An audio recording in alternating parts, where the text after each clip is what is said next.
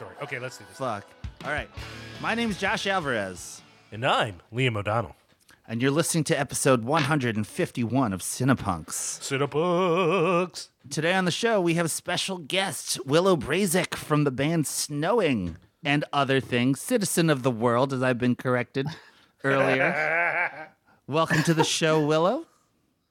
Thank you all for having me. I am so excited to be here. We're so stoked to have you. Just saying. Yeah, we. I mean, I we've been talking about this for for a little bit, and for me, it was like, um, you know, not just because, uh, like, let's be honest, like people know who you are because of snowing, and snowing's like a big deal.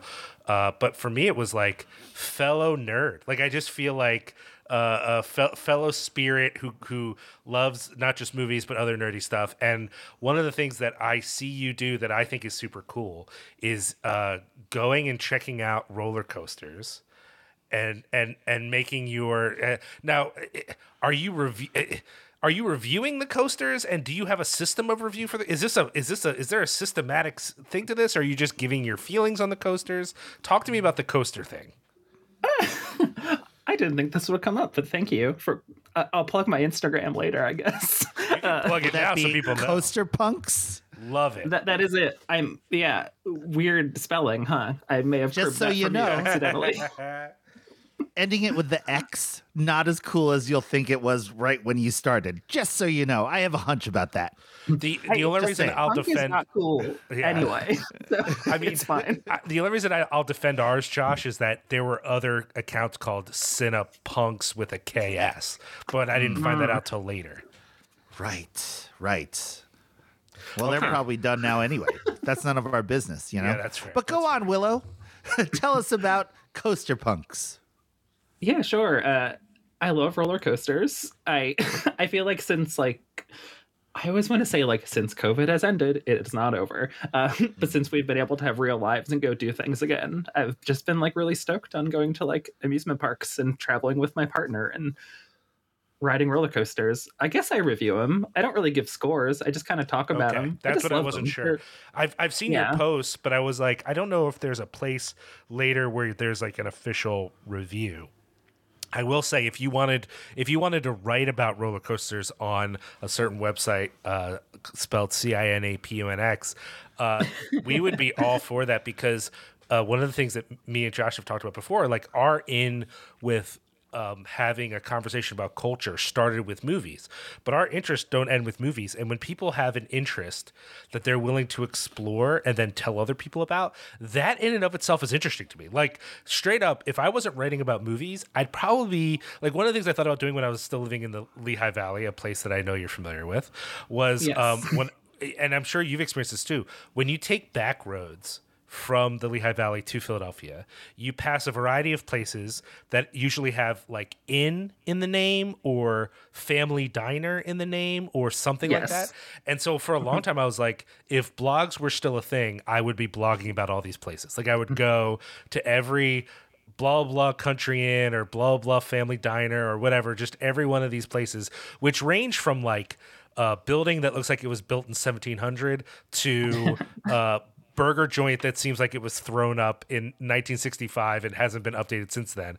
And i would write about them. I would talk about all the atmosphere and the food and what I, that would be so cool. Because what i like about that is the interest. So the idea that you have an account where you're pursuing a passion for roller coasters that in and of itself is cool. And i also like roller coasters but even if i didn't i would think that was cool which maybe makes me a giant nerd. Maybe that's part of me being a nerd. Are both you Yeah. Thrill seeker people? Is this what this roller coaster business? Because I'll tell you right now, fuck a roller coaster. You know how many right? times? oh my god, we went to me and Melani were in Florida and we had to we did the um the what was it called the Twin Dragons John at the Harry Potter thing in Universal. And guess who was standing there drinking butterbeer holding a purse? Wasn't Melani. Because your boy doesn't do roller coasters. No, no, sir. No, thank you. Oh, and then not we had to go on the Hulk one. Oh, and my head was bobbling around in the Hulk, John.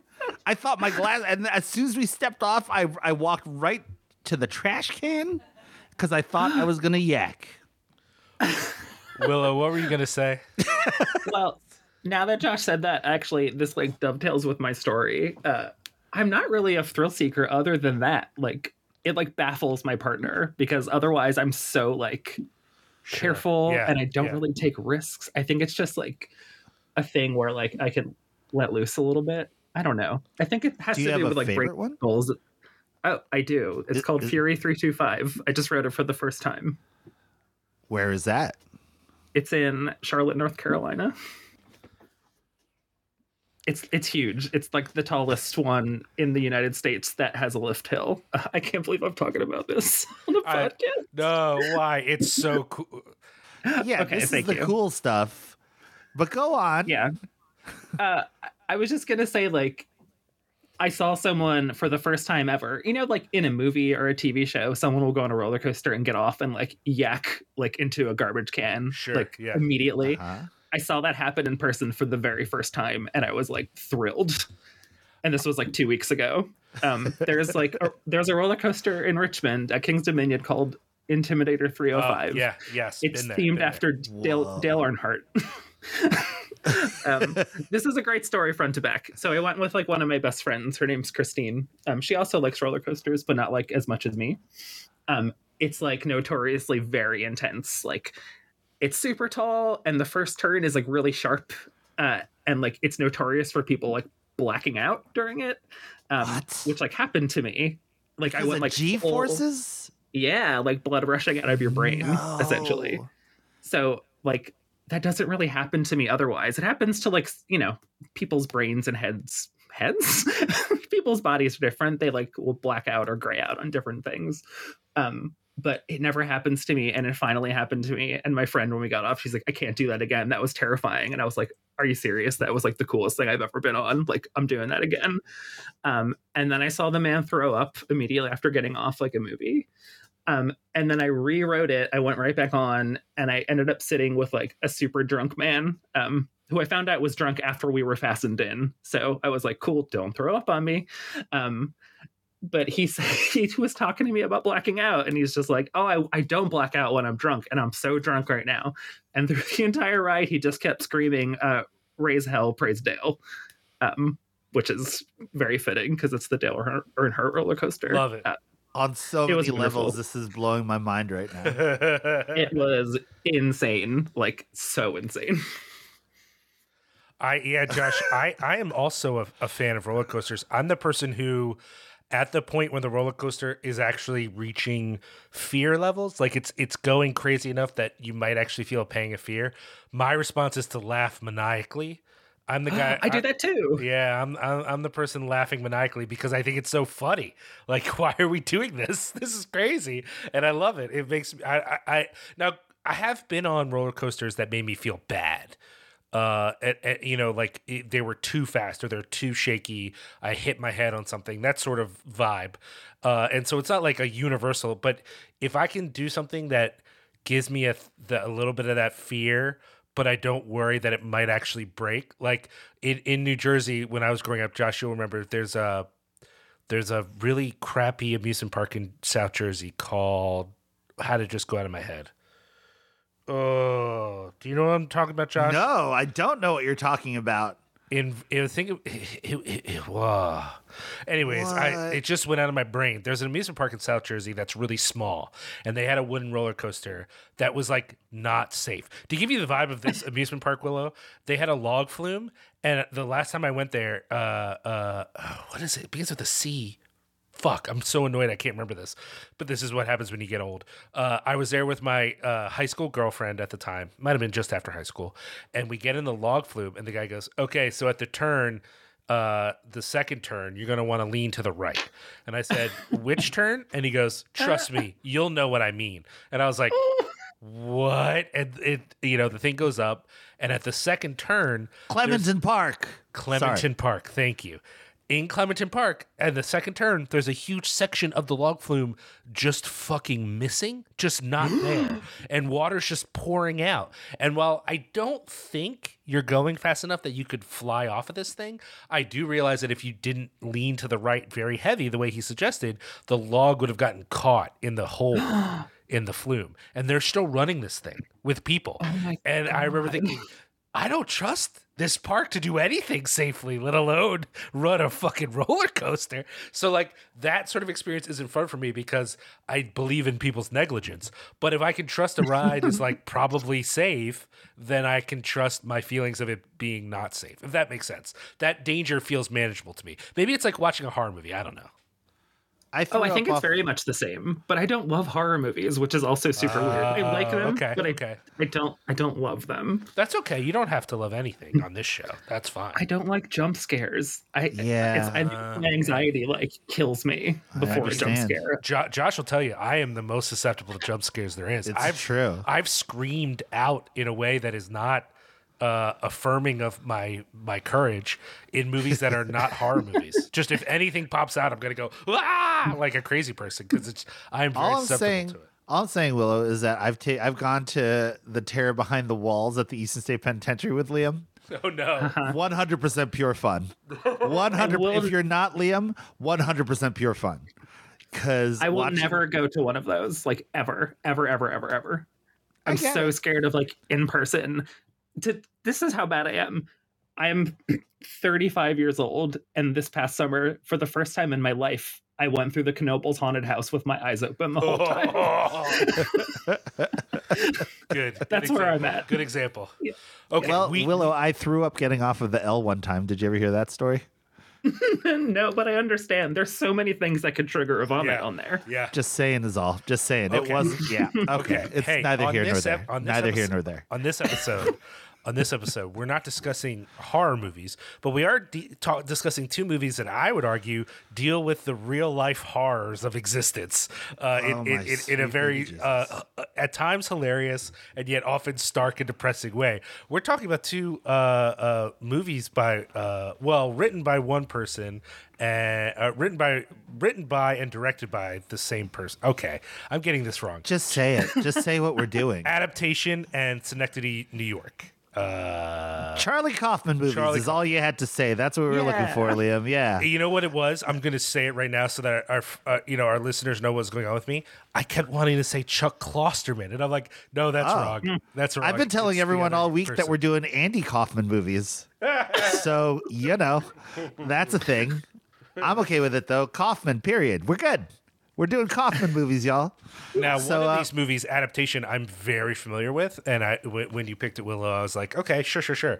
But this other Mm-hmm. one, Synecdoche, New York, was one that I had been meaning to see, and I had heard people talk about it. I'd heard people rave on it, and I'd heard people shit on it, and that's why I was so excited because I'm like, ooh, people can't decide if this is a great or a terrible movie, and I can't wait to find out, and I can't wait to find out what you think about it, what Josh thinks about it, which is going to be really interesting. Uh, and I'm still not sure exactly what I'm going to say when we discuss it, but well, I'm not going to spoil any of that. People are going to have to listen until we get to the discussion on it. But who do we have to thank for this wonderful episode on Kaufman movies, Liam? Uh, well, we obviously have to thank all of our supporters on Patreon. We just got a new one uh, today. You can go as low as a dollar a month, y'all. You can jump up to the twenty dollars. I don't think we go above twenty dollars a month. I don't know why you'd want to give us more than twenty dollars a month. That sounds crazy, but uh, but but you know, if if if you feel like what we do is worthwhile, then f- support it financially. It costs money to run a, a podcast network, uh, and that money goes to support our hosting fees. It goes to pay for advertising. Um, I mean, that's about all it does because it's just not a lot of money right now. Uh, but our, our, you know, our stretch goal is to start financially compensating uh, not just the podcast on the network, but also the people who write for the blog. So if you're interested in that, check out our Patreon. Uh, you know, we will send you a T-shirt. We got T-shirts for for Cinepunks. Uh, you can also buy shirts on the site. Uh, but we really just appreciate everyone who's been giving financially to our Patreon, and uh, hopefully we'll have some bonus content for you soon. Uh, we also want to thank uh, someone that I know that uh, Willow knows, and I know that you know this person, Josh, and the business that he runs, one Mr. Christopher Reject. Who I'm planning on getting matching rancid tattoos with, by the way. No. Yes, 100% yes. No sense of irony here. 100% we're getting rancid tattoos. Uh huh. It wouldn't be his. LVAC. It's not my dumbest tattoo, nor would it even come close because I have so many dumb tattoos. No, nor for Chris. Oh boy. pretty good. But anyway, Chris runs a company called the Lehigh Valley Apparel Creations, xlvacx.com. So if you have something to promote that you would like to be printed upon things, Chris can do that for you. You want t-shirts? He got t-shirts. You want a mask? He got masks. You know what I'm saying? He got all that. All of it. this is ridiculous. Uh, xlvacx.com. It, look, you probably have something that you're not sure if you should get a t-shirt or a hoodie or a vinyl jacket for. You do, you should, and you should get it printed at Lehigh Valley Apparel Creations.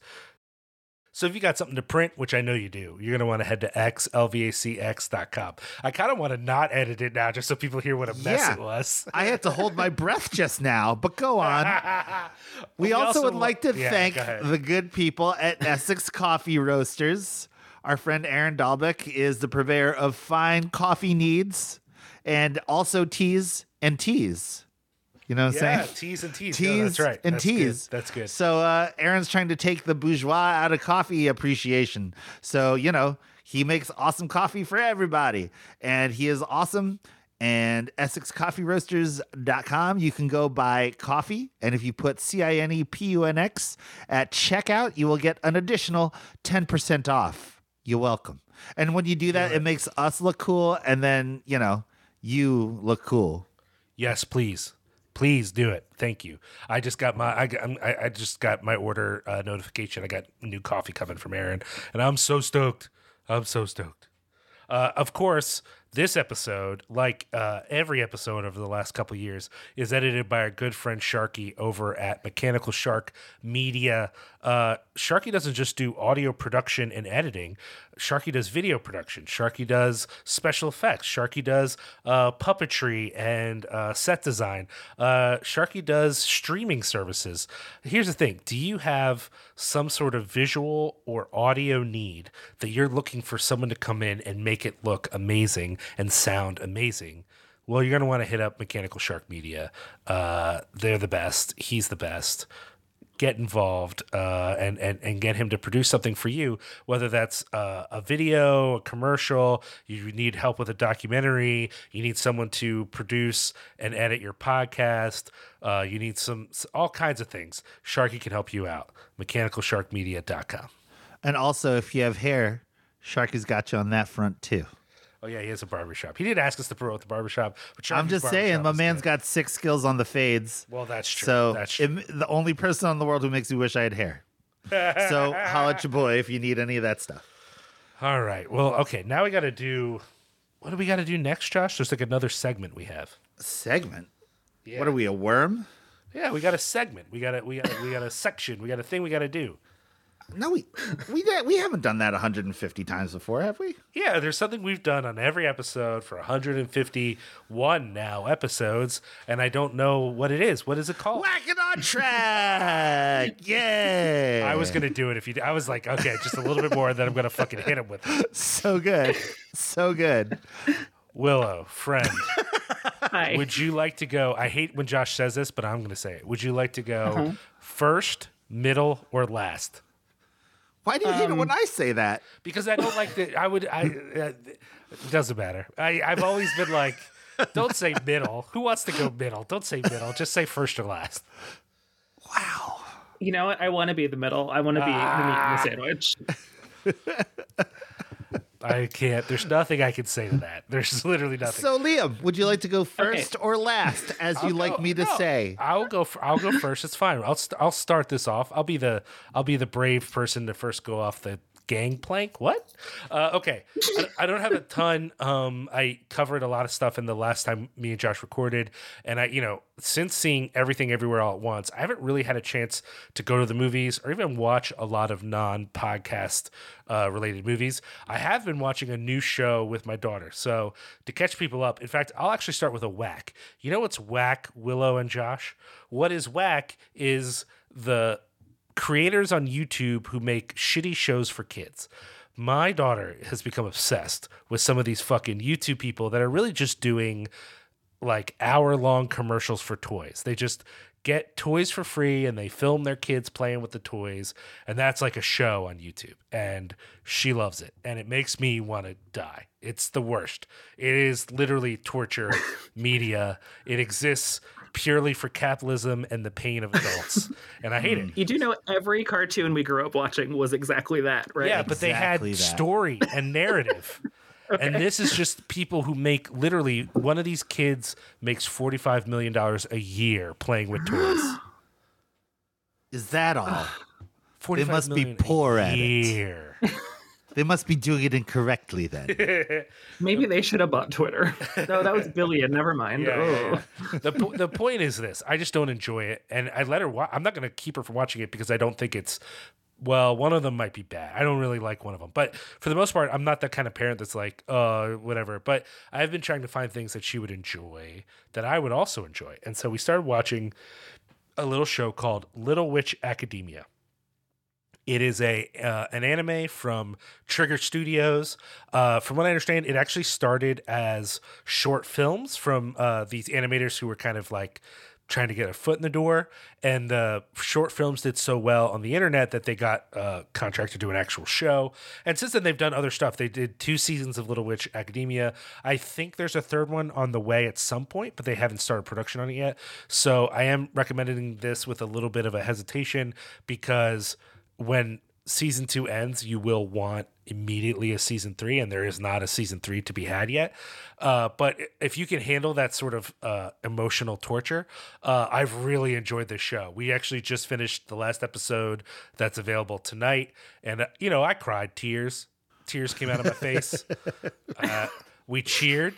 Uh, at one point, I was trying to high five my wife based upon the events of the show. It's it's a, it's a, it's it's a very cute show, and it's very much like the you know the show is uh, a, a, a a a a witch. Oh, something's making noise, and I apologize to listeners. Something's going on in my in my the room I'm in right now. Um, the, it, it, there, there's a there's a school for witches, and they're on rough financial times, and so they start accepting people who aren't like from established witch families, you know, kind of like when uh, when when Princeton stopped taking legacy students. It's like that, you know. Right. And so this girl goes who's like a big fan of witch stuff because there was a famous witch that like did stuff for like normal people, like she did like shows, like she's like the equivalent of like a magician, only she's doing actual magic, you know. And of course, when she gets there, she finds out everyone hates her and everyone like she's not a real witch because she does popular stuff for normal people. And uh, and what's cool is I read on the internet that the whole thing is like a metaphor for their experience as animators, you know, that they went into animation and they found out like everyone loves this like artsy stuff and they grew up with like midnight anime, like they grew up with like weird tentacle stuff, you know, and that's why they got into animation, but they're not like artsy like everyone else, you know, and and the, you know the whole experience she has is like she's trying to like you know figure out her place in this world where everyone kind of knows what they're doing. It's all very cute and it's all about uh it, it- it's a show where all the witches love each other and the there's like one dude who doesn't suck but all the men are like terrible witch haters who like uh, uh, you know uh, are just like monsters. And it's all about like trusting your friends and trusting in yourself. And like maybe our dreams will save the world. And oh man i i'm a you know people who listen to the show know that i'm a real sucker for like pain and heartache. Like i love bleak things that make you feel bad about life and make you wonder if humans should even exist. But on the other end, I also am a sucker for hope. Anything that has like some real sappy hope stuff in it, I'm crying like a baby over here. and so that's how I feel about Little Witch Academia. It's just charming. It's not like the most amazing animation I've ever seen, but it's really strong. And it just made me feel really good. The way it ended was like, I mean, to be fair, I'm hoping it's not the end end. I'm hoping it's just like the end of these seasons. But the way that it did end this time, it made me feel very good. Which again, make me feel good or make me feel bad. That's what I want from media. I want to feel like the best or the worst in the world. Um, uh, yeah, yeah, yeah. And then uh, I also started watching uh, again with the fam, not not with Maeve because it's a little too much for her. But me and Suze were have been watching the that Lizzo show. Uh, Watch out for the big girls. It's like a a competition of dancers trying to get onto the Lizzo show.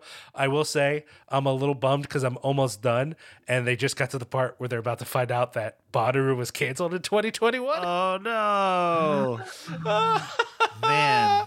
Oh. and it was like the, the episode ended with someone going, Wait, what hurricane? and that was the episode, and there's another episode, and I was like.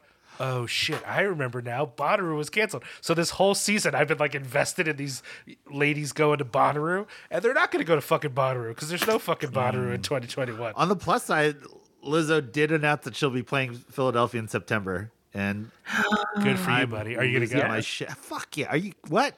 Hell yeah! Yeah, yeah. I'm a big fan as well. Do you think the ladies from the show will be there? I don't know. Oh my god! Yeah, they better be, or we riot. Man, I do fucking love Lizzo. I know there are people who who who don't enjoy Lizzo, but I disagree. I'm a fan. Man, she was the best judge on season 14 of uh, RuPaul's Drag Race. Is that right? Period. I haven't. You know, My uh, favorite. She is so adorable on it. It's great. So I, I definitely those two things are on track. The other thing that's on track is the trailer just came out for season three of Legendary, and that's got me. Oh my hyped. god, dude, so pumped. Yo, there's apparently an episode where Law threatens to fight people. I'm all about Oh, that. I want to see. I want to see Law Roach throw down. I'm into that. So uh, yeah, The funniest thing about it though is the fact that uh, all the promo for it, uh, what's it, it has like a it's it says like ball is life or something like that. It's like the tagline, or no, it's ball or nothing. That's what the tagline for this season is. So good, so good. Oh, man. I'm so pumped. Oh man, sorry. uh, and then the, the last thing I'll actually do is I want to give a shout out. We we uh, you know a while ago we added a new podcast, Twitch of the Death Nerve, that I've been very much enjoying, and we just added another new one, the Carnage Report, uh, that I've liked. The first two episodes of I think are really great. I'm excited for what they're going to do, and then uh, you know sometime soon. Uh, the Shameless Picture Show uh, Yay. uh, will be joining. Mike was a guest on Cinepunks, and we're excited to have his show join. So I just feel like Cinepunks continues to grow and and be cool, and um, that's not due to anything I'm doing. I don't feel like I'm bringing anything to the table. That's other people being amazing, and I just really appreciate that. So that's on track as well. Okay, I'm done. Willow, what's up with you? Okay, here I go. I wrote these down on a sticky note. I appreciate. it. Okay. yeah, thank you. I'm very prepared. Uh I've been watching some TV. I feel like I don't watch TV shows a lot, like for some reason. Too much time. They're very long. I 10 agree. hours? I Come agree. on. Yeah. Uh, but I started rewatching the first season of Picard, which is awesome, before I watch season two. Do you ever do that? Like, oh, season two's out, I have to rewatch season one. And then you just like never watch season two. I do this all the I'm- time. 100% not a TV person. My wife loves television. She's on Billions. She's on uh, Riverdale, like all that stuff. I, The only television shows that I'm dedicated to are Bob's Burgers, uh, RuPaul stuff, Yeah.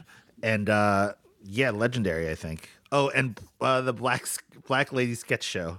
That show is unbelievable. Yo, we. Oh, I gotta we- watch I, that. I don't think we talked about it on here, Josh. Did we talk about um our flag means death? Oh my god, it's so good. It is. That was one of my on tracks. good. I was going to Go talk ahead, about Willow. it. Talk about it because it's Tell so fucking good. It's so genius.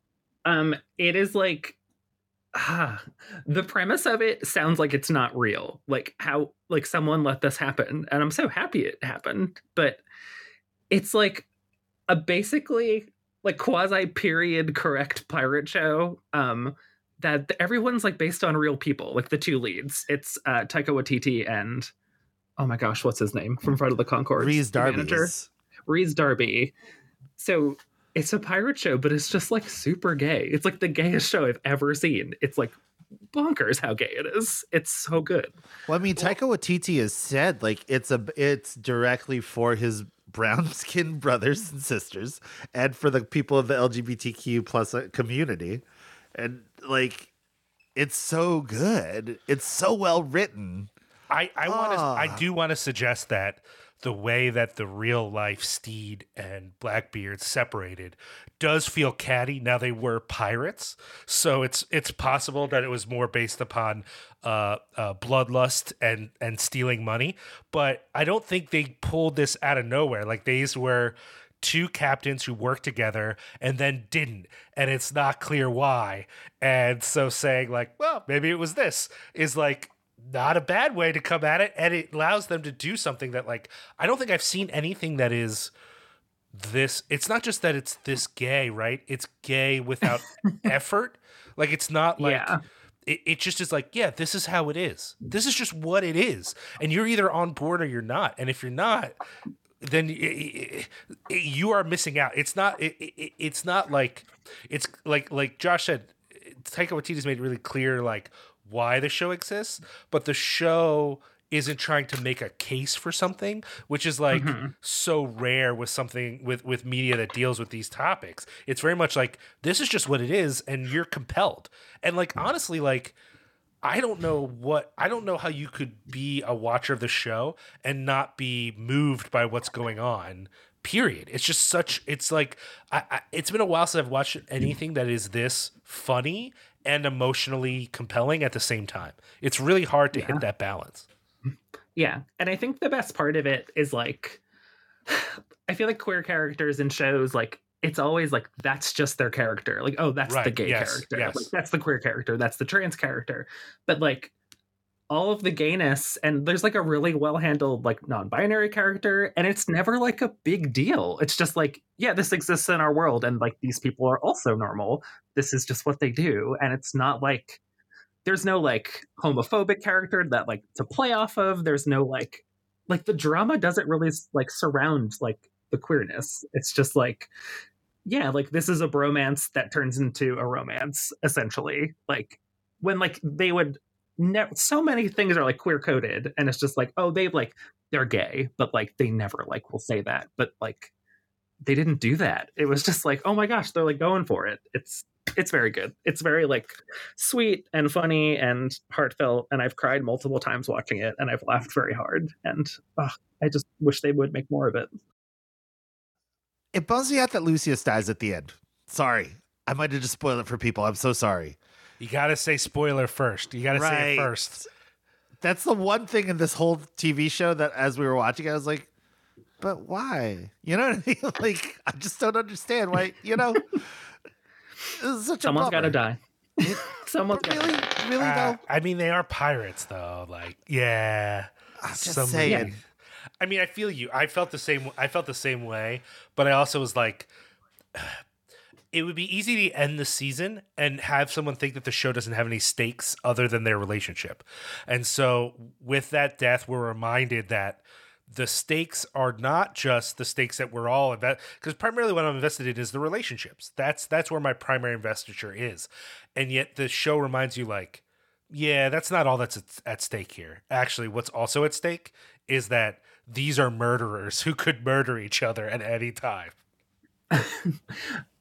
my other favorite thing about that show, not to harp on this forever, it's like a masterclass in funny things happening in the background or at Oh low my volumes. god, so Like, good. There's a there's a part where Blackbeard like does like a front flip like into frame and like almost inaudibly someone in the background goes fuck yeah. Like when he does the front flip. And like i died laughing. Like it's just so funny. One of my Oh, favorite it's so things is that because of this show, I have found both Taika Waititi and uh, Rhys Darby on TikTok, uh, which I didn't know they were, but they are. And they post a lot of behind the scenes uh, footage. And one of my favorite behind the scenes was when Blackbeard is on the boat and he's like, That's my friend. And like, you know, they weren't in the water. He's just in a studio and he dives off the boat.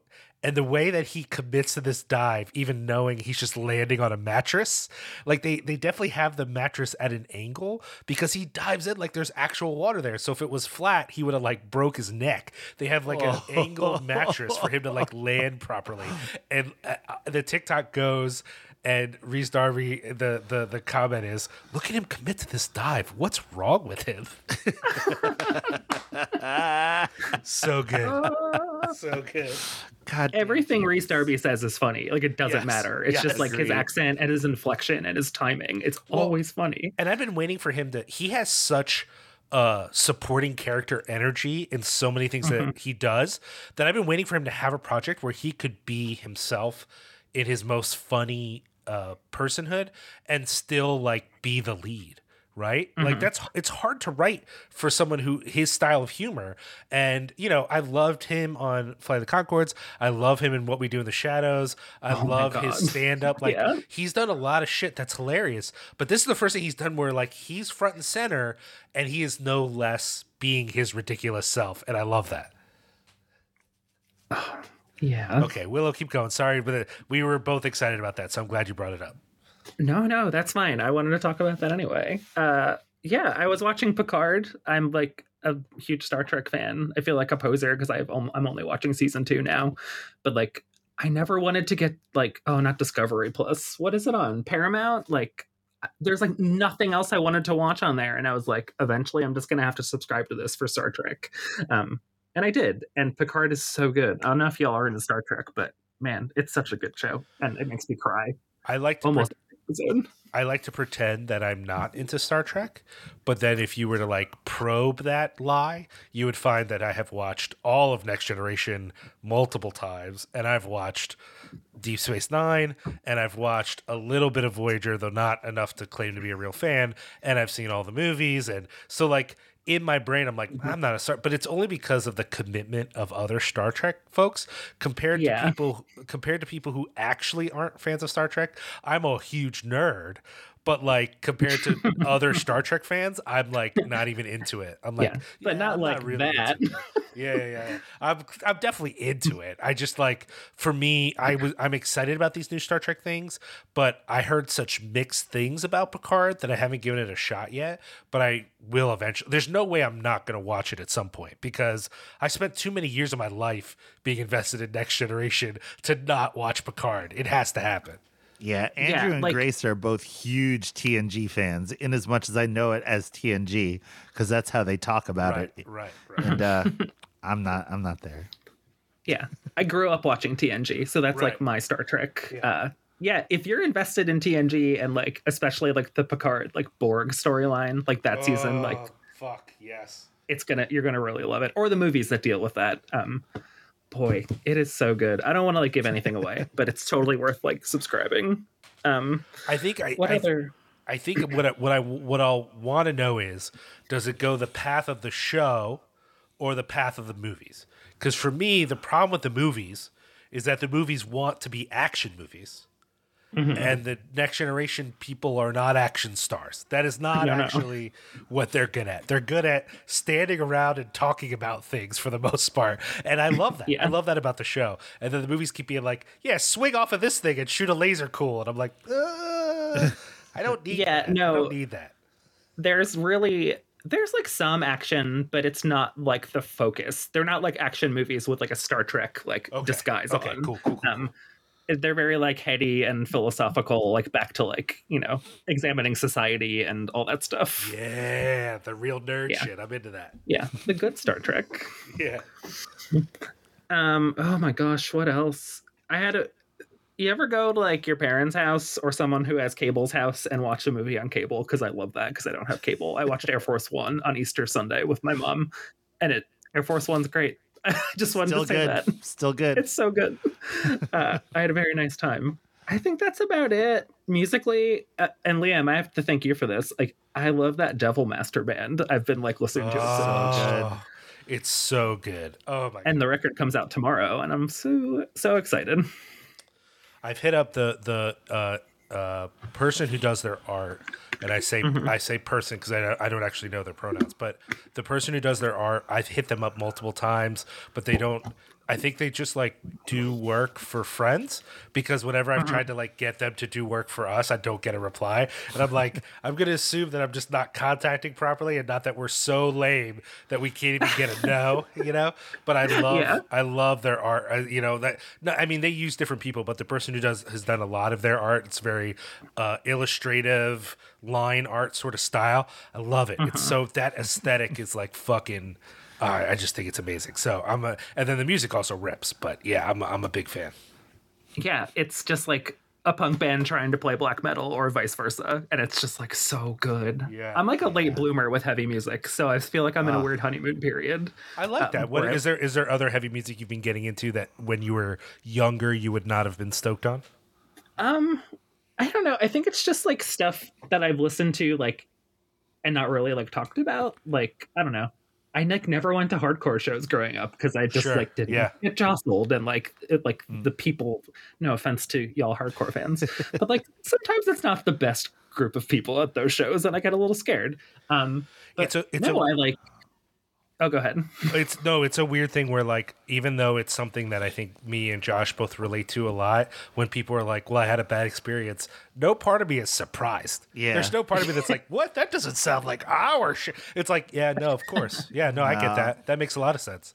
At this point, Yeah. it almost sees, almost saying the words like "our shows" feels a little ridiculous to me anymore because it's like, is it really mine anymore? You know what I mean? No, like, true. Well, I actually think it's probably healthier. The shows I've been to as an old man, I think they're healthier than when I was a kid. Like I think things were even worse when I was a child, and Yeah, now they for seem. sure. I'm sure they're still toxic to some extent, but they seem. It seems less pervasive. You know what I mean? Like it seems less like inclined towards a riot than it was when we were kids. yeah, Yeah. I went to see Converge a few months ago now. Sure. Oh, time doesn't mean anything. Yeah. Um, but I feel like at that show I was like, oh my god, I love Converge. Like it was the first time I ever saw them. Like finally. Like after so many years. Like never seen them. Yeah. I still Um, love Converge and- though. They're so good. They were so good. Um, but they played with Thou, and I love Thou a lot. And they played with Sure. Uniform, who I'd never heard, and I Oh. love Uniform. Friend of the show, my friend of the Michael show, Berdan, Michael yeah. Berdan, yeah. Really? Oh my Former god. guest. If you're listening, you, you're great, and I love your band. and now I'm being weird about it. No, they're they're They're amazing. so I'm- good. I'm a I huge love fan. them. Yeah, they're Yeah, awesome. I was in the back, just like standing, like in true me fashion, standing against the back wall at Underground Arts in Philly, just like slack jawed. Like they were just so good. I, it got me so like psyched to listen to like more hardcore and like heavy music in general. Yeah, Oh yeah. I am an emo kid at heart, as everyone knows, but sure. Well, and you can not, branch out. it's not like me and Josh have not dipped our toes into the world of the emo. We both Yeah. Though, though we often disagree about which one of the things I remember, Josh, is like we we do not see eye to eye on uh, on mineral. We are on different pages No, on mineral. yeah, not a fan. Oh, I'm a big. Ooh, who's on one side? Oh, I'm a huge. I'm a mark. I'm a huge nerd for for the mineral. Uh-huh. Nope, not my thing. And Josh, are you li- there was something else that you love that I'm not stoked on that came up on the show.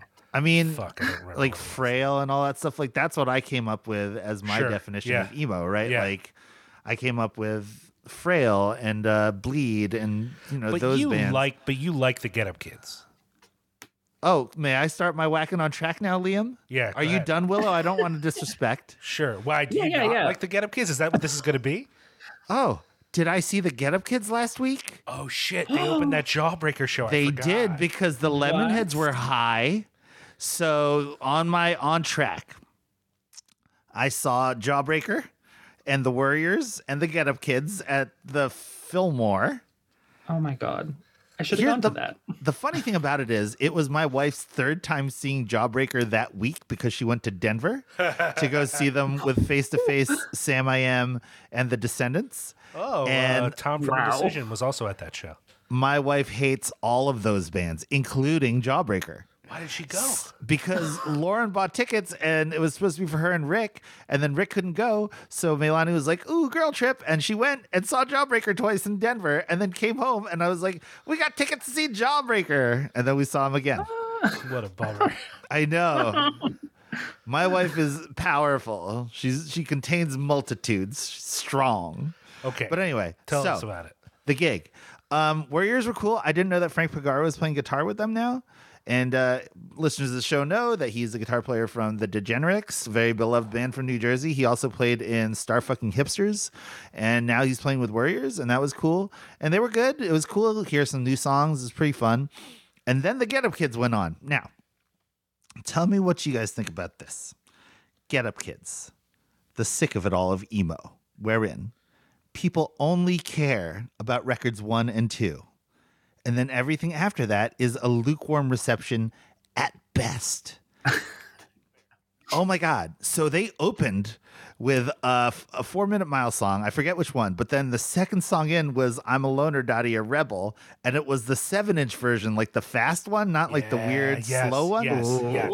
And I lost my mind. I lost my goddamn mind. I might. I was I might moosh for that. I was shouting at the top of my lungs. Yeah. And um friend friend of the show and uh uh, tattooer to the stars, Mr. Shane Bonham, was standing next to me, and we were both crying, literal tears, as the Get Up Kids were playing, and it was like amazing. And then they started doing others, like they, oh yeah, they opened with Holiday, and then they went into um, I'm Alone or Die, and then they started playing the other stuff that came out after something to write home about. That I'm like what the fuck is this bullshit?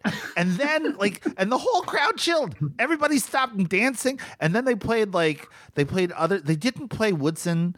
They didn't play um they didn't play Don't Hate Me. They didn't play like all the weird like hits that I grew up. I know. It was like, what are you doing? It's like Danzig not playing Mother. Like, come on, man. Like, dude, do the thing. But I mean, it was for the songs that I knew, I loved them so much and they sounded amazing. And then the songs that I didn't know, apparently I'm not the only one because not everybody was psyched.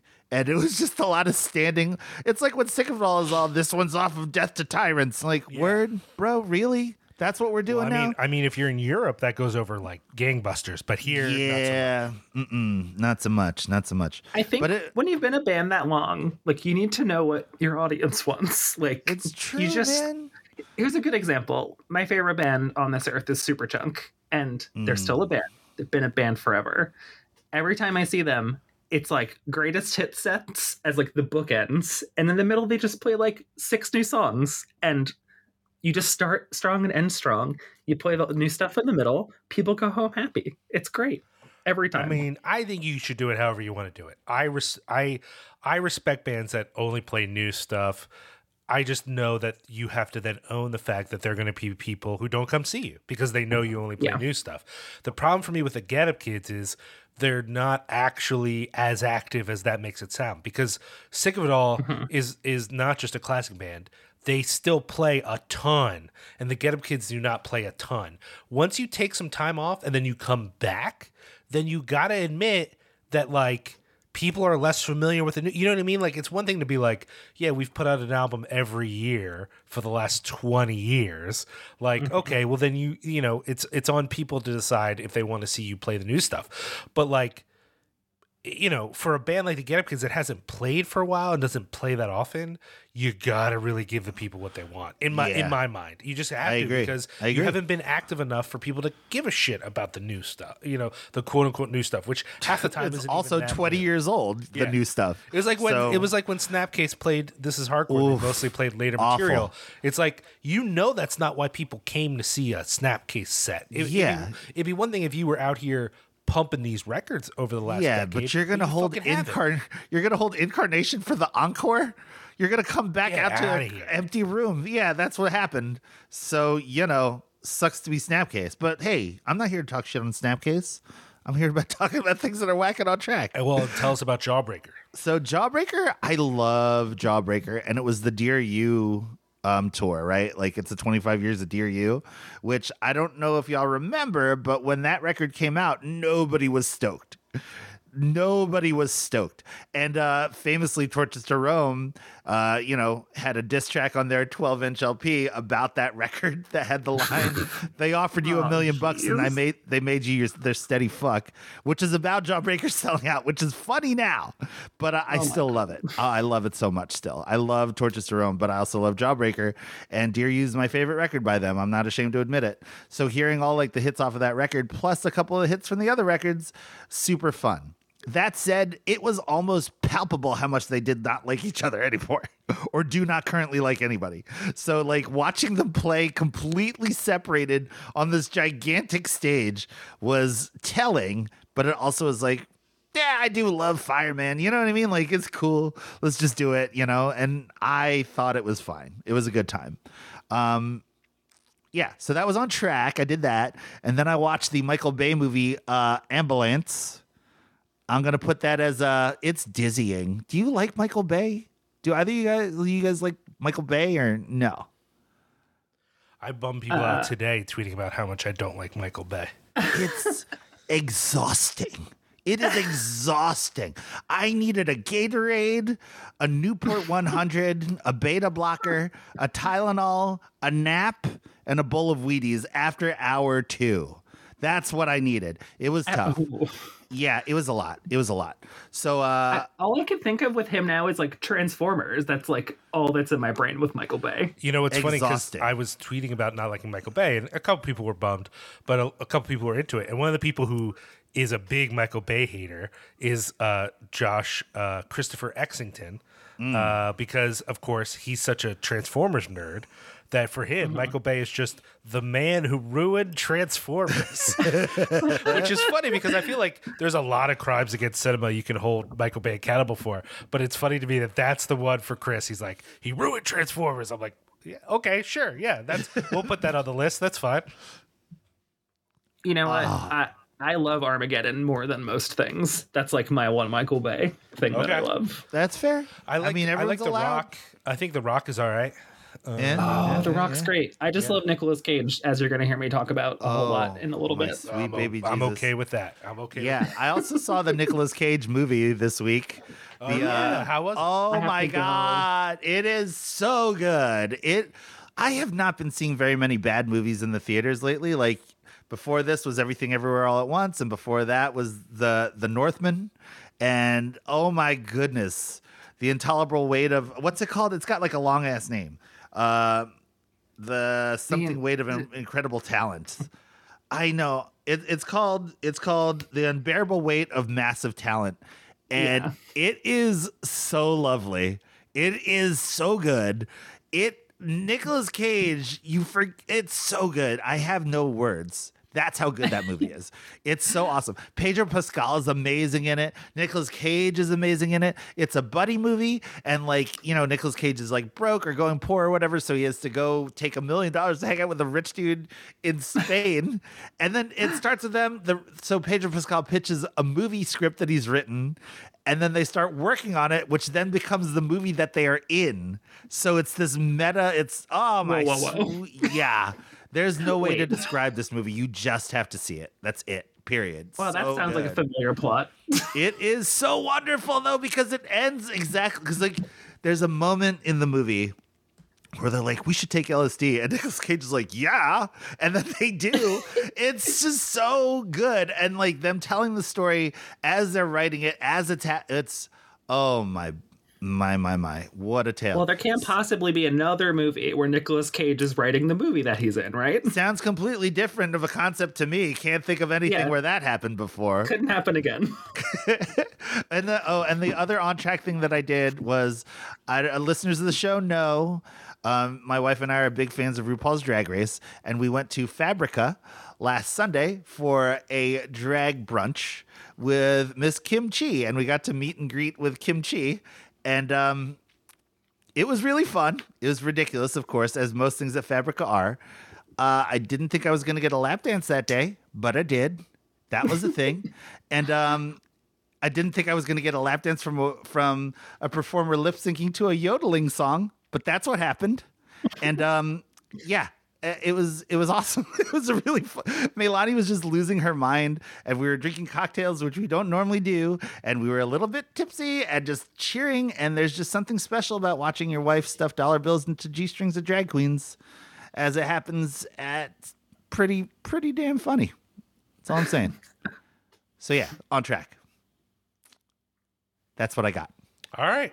Well, we have two very dense movies to talk about, so I guess we should just take a break, come back, get ready to talk about, um, you know, a, a movie that is so crazy that I didn't think we would have another movie to talk about that's more crazy by the same person, and yet we do. Lo and behold. and and and really, at you know, straight up adaptation made it possible for Synecdoche, New York, to exist.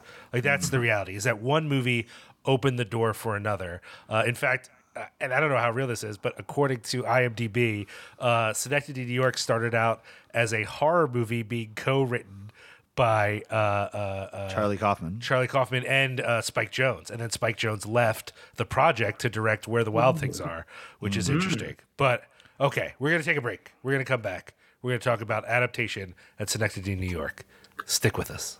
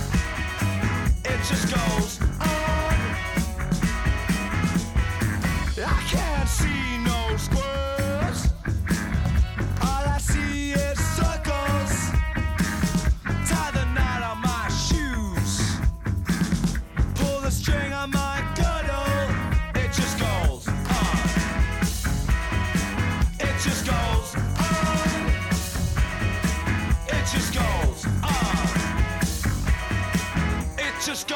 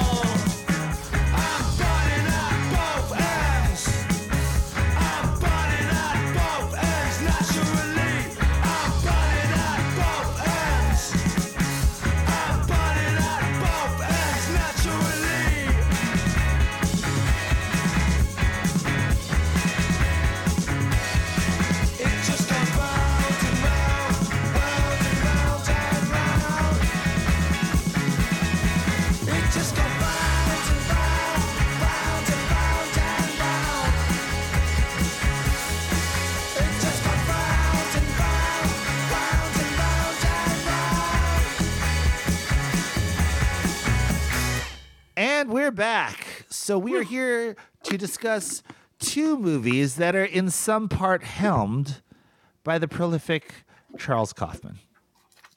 Because I don't feel comfortable enough to calling him Charlie. It is weird, right? Like I want to say it, but then part of me is like, that feels personal. I don't know him like that. Yeah.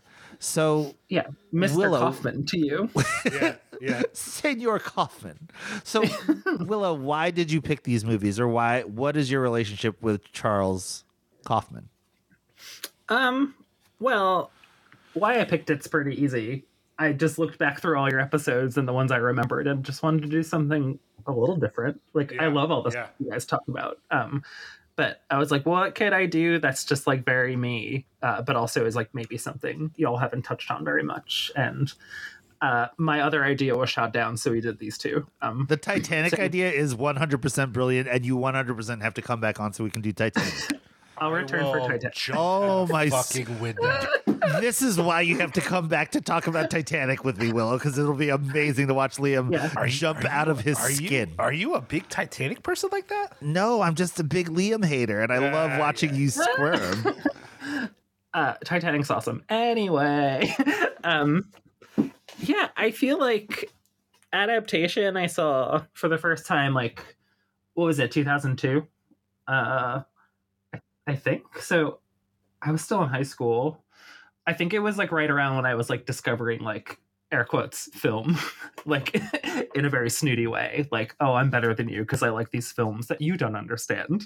Uh and i feel like adaptation was like one of the first ones that like blew my mind and i like didn't understand it and therefore i thought it must be good. Like that's how your brain works when you're a teenager i think. Um i definitely bought it.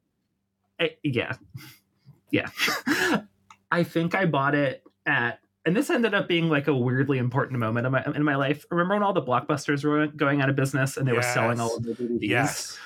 like I got a really big haul one day and I like the two like the two things I got that like defined me. I got this and I got the Criterion collection uh Royal Tenenbaums. Oh yes. So that like I think that set me on like my course to where I am with movies right now. Just like So neurotic and white. That's what we're saying. yeah, Yeah. yeah, Yeah. yeah, yeah. I mean, I the first DVD I ever owned was the Royal Tenenbaums DVD. I didn't even own a DVD player yet. I just hmm. bought it. I saw it and I bought it. Ooh, my first DVD was Star Wars Episode One that I got with my DVD player for Christmas. Well, that's far more embarrassing. So there you go. Yeah, it's bad. uh, yeah, I don't know. I end up love. I just love these like mind bending, like you know. I love David Lynch. I love this is like really in my wheelhouse. Just like dream logic, like dream state stuff. Like time is messed with, space is messed with, like physical space, and like I think synect- synecdoche like really does both of those in like a really crazy way.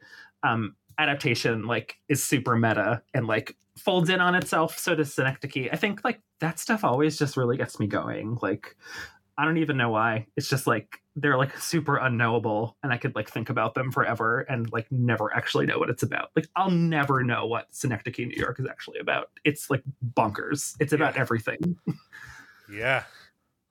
And nothing and it's just it's like super upsetting and it's very funny they're both very upsetting and very funny i think that's also like a theme in things i love just like horribly depressing things that are intercut with like very dark humor and that's definitely both of these Now, Josh, had you not seen either one of these before?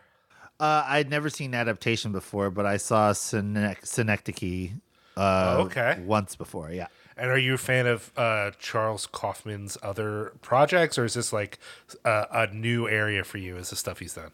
I mean, I like Spike Jonze. I like Michel Gondry. I like, um, you know, Eternal Sunshine, of course.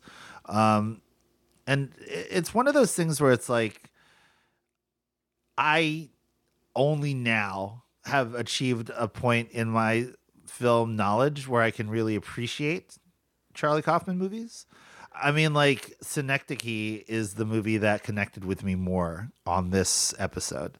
I I appreciated uh, adaptation, and that was the first time watch for me. But um, Synecdoche is the one that like I saw it uh, when we were in the film society, Liam. Actually, that was the one time I saw it, and it was like at that time I was like, this movie's long. I don't really get what's going on. I don't think I like it. And then I watched it and I finished it this morning, and I went to work crying this morning. Yeah, yeah. I adore this movie, and I didn't realize it until this watch how much I love this movie. But um, that's I uh, yeah, I hear what you're saying. Let's let's start with adaptation. I but wait, think- Liam, what's your relationship? Well, with that's Charlie where I'm gonna, that's where I'm going to go. Right. So for me, um, I've wanted to see Synecdoche, New York, for a long time because I love, or I think I love Charles Kaufman. Now, I will say that he had a a, a real. What was the movie he just had come out? It was on Netflix. i'm thinking of ending things Yeah, that was the first movie where I didn't connect with it right away, and I, I didn't even finish it. And I was like, I'm going to come back to this because I I think I need more time with it, and I haven't yet. And I and I that's the first because I remember I stood in line to watch Anomalisa at the Philly. F- Oh, I Fest. loved Anomalisa. so yeah. fucking good. I, Did we see that together, Liam? I Because think we did. Yes, yes. I yes. love that movie. Yeah, yeah, yeah. I'm and, and you know I when being John Malkovich uh, came out, Oh, yeah. I I, was in too. I was in college. That was a college movie for me. That was a movie that we we watched. This is the thing. Charles Kaufman as a screenwriter, if we're He's talking about so prolific. yeah, well, but but the movies that became sort of iconic were movies like, excuse me, um, Being John Malkovich, uh, Eternal Sunshine of the Spotless Mind, this movie adaptation. And the thing for me was when I first saw adaptation, I didn't get how much of it was constructed. I thought it was, in some sense, real until it went off the rails in a way that felt very obvious, right? Because once once she's like a drug addict trying to murder him in the in the Everglades, I think the audience gets that this isn't real, right? But it's not real from the start. And I didn't learn that until years later when I finally saw Charles Kaufman. And I went, well, that doesn't look like the guy from Adaptation. And then I went and did some research, and I'm like, oh, he also doesn't have a twin brother. Wait a minute, what the Yeah. fuck is going on with this movie? And I had to realize, like, oh, it's all uh, it's all edifice from day one. And then you have to ask yourself, okay, why? Like, why is he representing himself as this? Well, I I bet he in real life he's also kind of neurotic, but this eh, this caricature of a neurotic person who has a version of himself who's actually good at all the things that he's bad at, who is you know balding and overweight, which is like not what Charles Kaufman is like. Like everything about this is not who he is but maybe that there's something about that edifice that allows him to get at something else that must be hard. I, I feel like the inability to adapt this book, that part was real, right? Like that's like the Yeah. essential true core of adaptation is I can't fucking adapt this book. And then instead we get this other thing. And there's just something about that that I like. I don't know. I just fucking love it. It feels like such a weird embracing of failure. Like the whole thing is kind of a failure, and then it's also not. That like I don't know. There's just something about it that I I really did love it in 2002 when I saw it. I was what 23 at the time, um, but like now I've watched it a couple times as someone who like understands it a little bit more. Uh, it, it really appeals to me. Now I think I'm going to end up agreeing with you, Josh. It still is a silly movie in a certain way, in a way that Synecdoche, New York is not, and maybe that's why some people didn't like Synecdoche, New York because it's it's goofy. It has goofy, funny moments, but the overall thing is very melancholy. Yeah, It- it's it- a definitely bummer of a movie. yeah, yeah, yeah. But uh, so focusing on adaptation, I wanted to get a vibe from y'all. What you feel about it? Like, is it the decision to cast Nicolas Cage in this role? Like, I need someone to play me who looks nothing like me, and I want him to look almost nothing like himself in some ways. You know what I mean? Um, how do we feel about the decision and even this idea that like he took this thing and made it about himself, but it's also not about himself. I don't know. I, I this is just my opening volley to get some thoughts from y'all about about responding to adaptation. I Well, think from- casting him is like. Oh, sorry, Josh. No, no, go ahead. Go ahead. Um, he. Okay, I'm very biased here because I love him. He's like Sure, my yes, favorite actor, yes. like bar none. Um, and I think you know he has a weird reputation now for like phoning it in or like wildly overacting, but like I think this was like in his prime when he was like you know doing super wild stuff, but he also like puts his whole self into like everything, and I feel like only he could like throw himself into this to the point where he could play like two twin brothers that like you can like tell them apart by how he acts and that's crazy One hundred percent. Like, It's an unbelievable performance.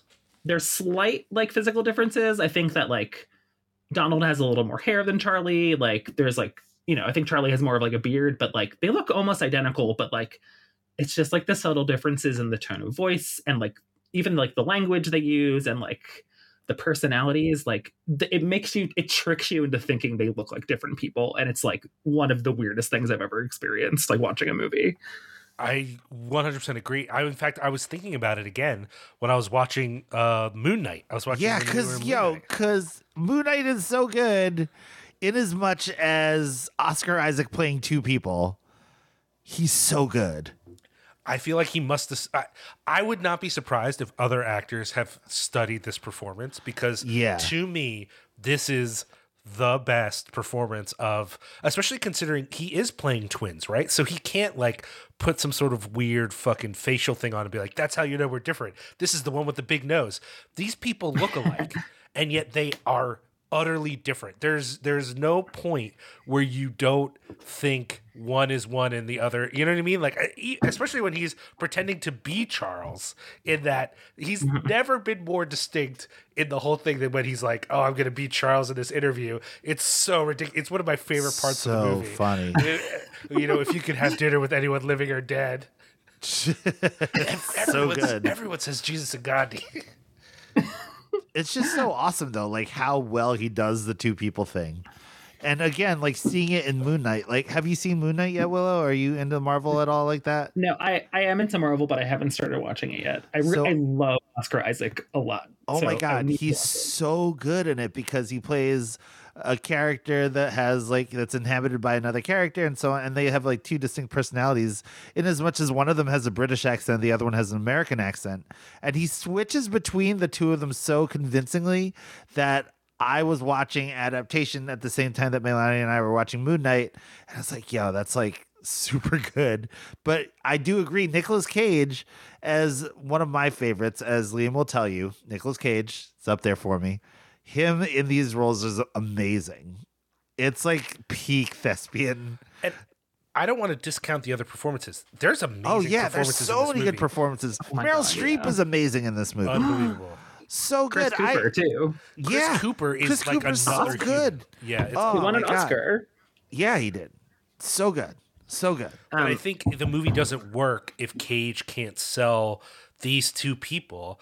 And then on a meta level, we're thinking, okay, is this just a gag? Right? Is this a gag? These this Charlie and his brother, or is it? And I think this is more like what what Kaufman has done in other things. It is a gag, but it's a gag that speaks to something that he's feeling. He's working through something he feels about himself in the joke of these two brothers, you know, which which they really played like a gimmick. They would not and they would not say publicly at the time whether he had a brother or not and if that brother was alive or not. That was a thing that they did publicly, which is again, I think it's a gag, but there's something about like okay, but think about these two people and what they represent. I think there is something meta going on there because I just think that's what Kaufman does. Yeah, Donald Co- Donald has a writing credit in the credits. I don't know if you noticed that. Oh, yeah. Yes. Oh yeah. So Yeah. good. which is very So funny. Ridiculous. I I think like I mean this is like my film school dropout analysis of this show or this show this movie.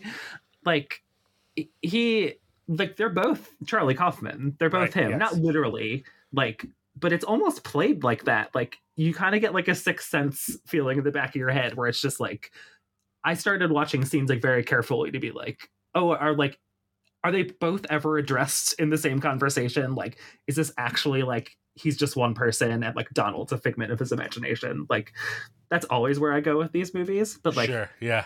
I do think he literally exists in like the scope of the movie.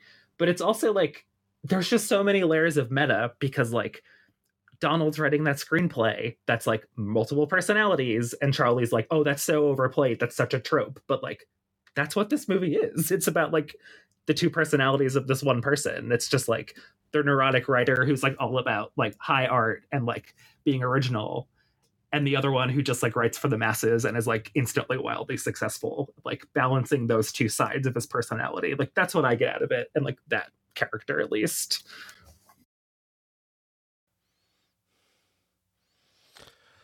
Oh man, it's so one of the things about adaptation that's interesting, and I want to get y'all's read on it is, it is obviously an incredibly meta movie. It's a movie that expresses the anxieties of the very act of adaptation and representation. There's this, you know, there's obviously doubling uh, uh, ideas going on, and uh, in some ways, the relationship between Charles and Donnie makes me think of the concept of doppelgangers and all that kind of stuff, right? Um, and so there is a lot of like uh metatextual stuff to think about.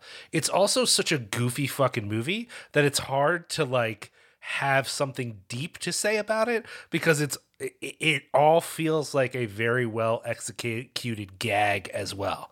You know what I mean? Like like it's not with Synecdoche, New York. It's like what is the nature of life? You know what I mean? And adaptation, it's like, man, I bet it would be hard to adapt a book about flowers. That's a good point. You I mean? Adaptation Like- is like a smirk. That's what this movie is like to me. It's like a Yeah, and feature length smirk. Yeah. And I think that's why more people tend to like it. Like there's like agreed. counter there's counterbalance to like the absolute despair. like that's not there in Synecdoche. Like it, it's it's a comedy. I've laughed so much during that movie and it's just like super ridiculous. But like there's also just like 40 layers of like meta underneath it if you want to go digging. And like if you go digging into a Charlie Kaufman movie, like you'll just be watching YouTube videos for five hours, like and it's 3 a.m. and you're like, what am I doing with my life? Which is the true gift of Charlie Kaufman movies, I think. yeah. I when we're talking out uh, when we're talking about Synecdoche, I'll tell you about a YouTube review I watched of this like five years ago, but that's love, for later. I love that. Um, I do. I do think like w- one of the things that I love about uh, adaptation is it's a representation to me of the early 2000s. Like we're in the we're in the time where like people are still remembering Fight Club. You know, they're still remembering again, being John Malkovich, they're still remembering these movies that seem to suggest like, oh, you can be weird, you know, you can be out of the box and you can make like all the money in the world or at least have a significant cultural impact. You know what I mean? And it won't be long after this when that seems impossible. Like that I think there are movies that get made post 99 because that's when Malkovich and Fight Club and a bunch of, you know, The Matrix, all these crazy movies came out in 99 and they open the door, but the door doesn't stay open very long. Like it's not long before people start to go, well, maybe we shouldn't pay for this because this is going to work out. And adaptation, I just think, is such a post that era movie. Um, and it's not a big surprise to me that then when Synecdoche, New York comes out, it doesn't have the same push into the public sphere that adaptation did. Adaptation for a movie in which um like it's not just that they make up the whole end, right? And it's not even just that he presents a version of himself that isn't real and a brother that doesn't exist. Even the John Malkovich stuff, the fact that they filmed those scenes to look like they were behind the scenes footage of being John Malkovich, when in reality they just redid the whole fucking thing. Like that level of insanity. And, and, of course, this is also about Spike Jonze, right? Like Spike Jonze being able to get away with almost anything he wanted for a while there. You know what I mean? Like, how many people. Uh, Like uh, uh, to be a director like Spike Jonze, who's like, I'm gonna do adaptation. I'm also gonna hang out with uh, the Jackass guys. You know what I mean? Like he's such a varied career. But I think Kaufman is still a part of that story because he still had to sell this fucking concept, right? He had to sell this script, and it's like I don't know if you are selling the without adaptation. Like a without the movies that came out in '99 and made a ton of money, you're not going to sell adaptation. Without adaptation, you're certainly not going to sell some of the weird shit that happens later either. So I don't know. There's just something like I think really significant about this movie, even as in some ways the movie itself feels a little bit light, though still fucking hilarious. And with a iconic Nicolas, I mean, it's something to say that a performance from Nicolas Cage is iconic, and it stands above some of his other performances when he is one of the most memorable actors in the history of movies, as far as I'm concerned. He's just an unbelievable talent, but this performance stands out. And there's only a few of his performances that you're like, that is like all time memorable in his catalog because it is such a insane catalog of performances. You know what I mean? Yeah, hundred percent. I agree. I think this is my favorite Nicolas Cage performance. I'm trying to think of what my others would even be. Like, I don't even know. Moonlighting, he's so good in that, but he's Yeah, like kind of it's yeah. kind of a small role ish. He's not Yeah. like the main, like the lead. Yeah. I don't know. It's got to be this. Like it's it's bonkers. He's so he's so good. I I might agree with you. I I don't know because I don't think I've done a systematic enough thought about it. And you know, there are certain like older performances that I love. Like I, get- I you know, Kiss of the uh, Vampire. Oh, yeah, Vampire's wow. Kiss. A Vampire's Wow, Kiss. Sorry, sorry. I didn't. Yeah. I, I was thinking more like uh, Raising Arizona. Yeah, But- Oh Arizona. yeah. Uh, but yeah, I love Vampire's Kiss. I love Valley Girl. Uh, Oh, Wild at Heart too. Yes, yes, yes, yes. Oh man, yeah. Remember when we when, that's what we did with Aaron Dahlbeck? Remember, uh, Josh? Yeah. So like, there's amazing stuff like that. But then you know, yeah. I mean, I do like the subtlety of like something like Pig. Like I think he's really great in Pig. Yeah. But I just think this is the role where because it, he is nailing two performances, and oftentimes like that means he's acting to nothing, right? That they're doing some sort of trickery to get him in a scene with himself. That's mm-hmm. huge. That's huge. It's an unbelievable feat. I don't know. This really might be his his best performance, which is saying a lot about Kaufman as a writer, even though he didn't direct this. You know. I will say Also, that the unbearable whatever- weight of uh, massive talent is my favorite Nicolas Cage movie. Oh, I can't wait. Yeah, Wow. it's so so so good. I can't wait. Willow, what were you Um. I was gonna say, I was gonna say, like whatever trickery they did to get them both, them both, him in the same scene with himself was like so good. I don't even know what they did. Seamless. It's seamless. Like I can't think of like. I don't know. What's another good one? Oh, like I don't like Lord of the Rings with like the hobbits and like the force perspective stuff. Like keeping track of eye lines and like the editing around that has to be just like so difficult. But like I never, I never saw like a seam. I never like was like, oh, that's green screen. You know, you can kind of like tell. There's Like, never a moment when you when you're like, uh-huh. There's never that moment, you know, when you're like, oh, I see what you did here. hmm Like the smug, like it's sells it the whole time from from front Yeah. to back. Yeah, he's just amazing. It's the eye lines that sell it. Yeah. Like he when they're talking to each other, they're always looking into each other's eyes, and it looks like they're doing that. They're not just like looking through each other. Yeah. And like I don't know how you. That's part him. Like Yeah. you can stage that all you want. Like Yeah. put him in the right spot, but like that is him selling that he's looking into another human's eyes. Hmm. Um, they must have had a stand-in or something, but it was. It's it that amazes me. Tennis ball on a string. One of Yeah, yeah. All right. Well, we should probably switch to the other movie just to make sure we have enough time. Although part of me mm-hmm. wonders if Synecdoche, New York is so dense that I don't even know what to say about it. I don't even know where to start. not a reality that Liam doesn't know what to say about a movie. No, it Can I is say just- one more thing about adaptation? yeah, yeah. before That's we- about. I That's just, what I meant to say. Is like, does anyone have any final thoughts? I just like this is a very tiny thing, but like my favorite, like low key favorite scene is where um Susan like snorts the orchid dust and gets super Yeah. high Yeah. and Oh is on the God. phone. Like that is the most So tender ridiculous. like phone call. It's so good. Like Meryl Streep is a, a queen. She is like the greatest. Like her act, I think acting high is probably very difficult. Like you could go overboard really, really easily, but it was like so believable, just everything she did. And I was just like, I wonder if she just got super high and then like filmed this scene. Like that's, uh, but yeah, I could talk about her in this movie forever. I could talk about Chris Cooper, like the best. Yeah, I think that that I, I i don't want to miss that Chris Cooper performance, which is like it's so good and it's so different than anything I expected from him. And that character really is re- like there's a reason that I feel like that character carries over into this movie that isn't about the book really. You know, because it's such an interesting character to bring to life. Uh, if if people are looking for uh, something kind of fun, um, every Also few- kind of challenging. Oh no, I was about to say something else, Josh. Oh, oh, if uh, if people are looking for something kind of fun, every few years people talk to the author about this movie, you know, because she had to like sign on to the fact that she's in this movie and she's not a drug addict who fucked the person she wrote a book about, you know. so like, you know, every few years someone goes, uh, adaptation, huh? And most recently, there's a piece that she wrote about well she didn't write but someone wrote it about something she said which is she showed the movie to her son. Her son's now 16 and the first thing he wanted to know is how much of it was real. Oh no. So good. i Holy love shit. it i love the idea that he's like all right mom tell me what actually happened? And she had to be like none of it happened. It's all fake And she was like, I really did try to kill him. That was all, all real. but I love the idea that she like was like, "What if this ruins my reputation?" And then had to be like, "Well, hopefully people can figure out it's not real." And part of it is like, there's multiple like the acting coach, that's a real guy.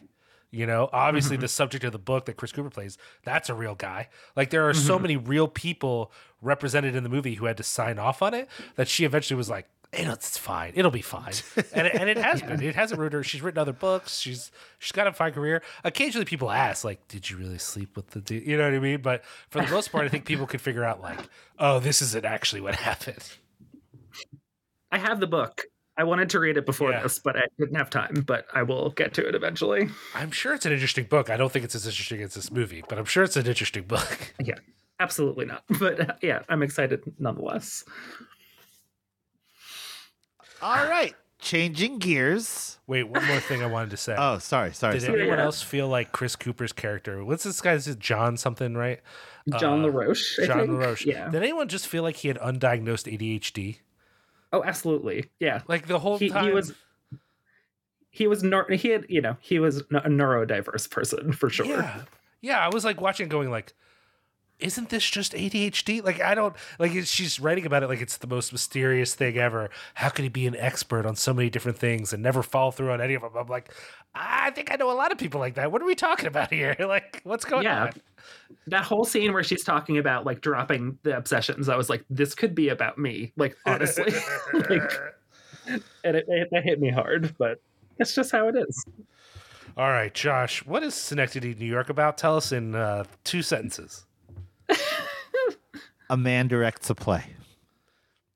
Ah, Got it. That's the motherfucker. That's really good. Yeah. That's really good. That's what it is, right? Yeah. It's Yeah. so good. Oh my god, what a It's a movie. brilliant movie. It's a it's an uh, it's an amazing movie. It's one of those movies when that for those of you listening who haven't seen it, which I don't know why you're listening if you haven't seen it. Um, it's one of those movies that when it came out, there were people who said it was the worst thing they'd ever seen, and and other people who were like, "This is the best movie of the decade." You know, like Roger Ebert before he died declared it the the best movie of of uh, the 2000s. What? Like it's just one of those movies that either it resonates with you or it really fucking doesn't. And it's so I mean, even before I could figure out if I liked it or not, I was immediately struck by how ambitious it was.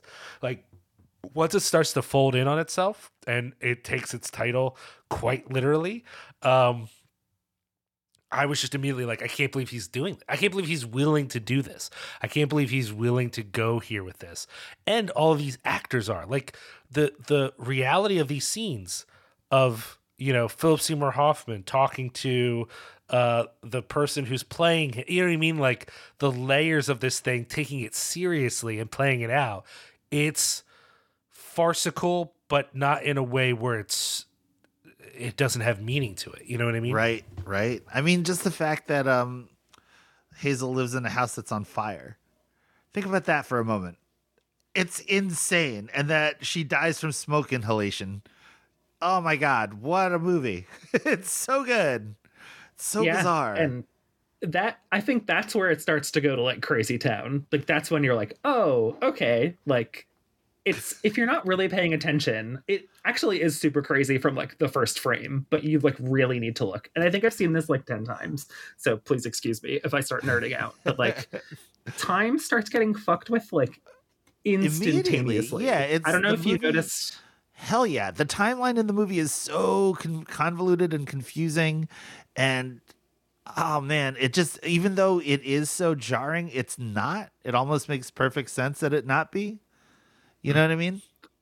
um right at the beginning like so he it starts with him like waking up and getting out of bed right? And then he goes down and he has like he goes down to like the kitchen with his family. Like that seems like it's just like five minutes in a morning but like months pass in that scene and it's crazy.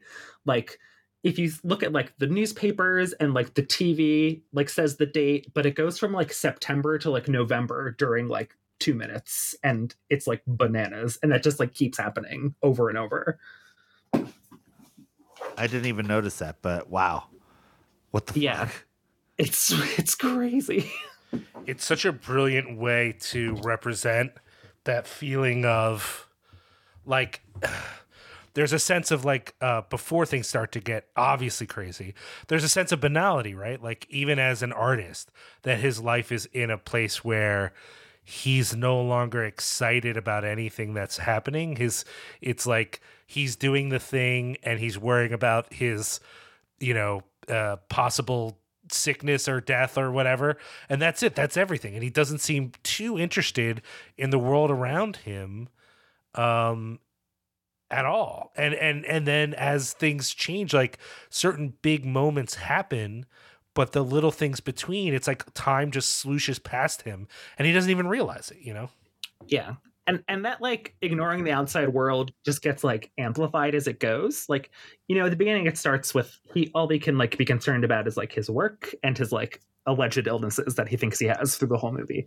But by the end like i think the apocalypse is happening in the world like around him. Like, I 100%. don't know if you- yeah and like Everyone it's like never it's never directly addressed. And like i think it, the end of the movie is the end of the world essentially.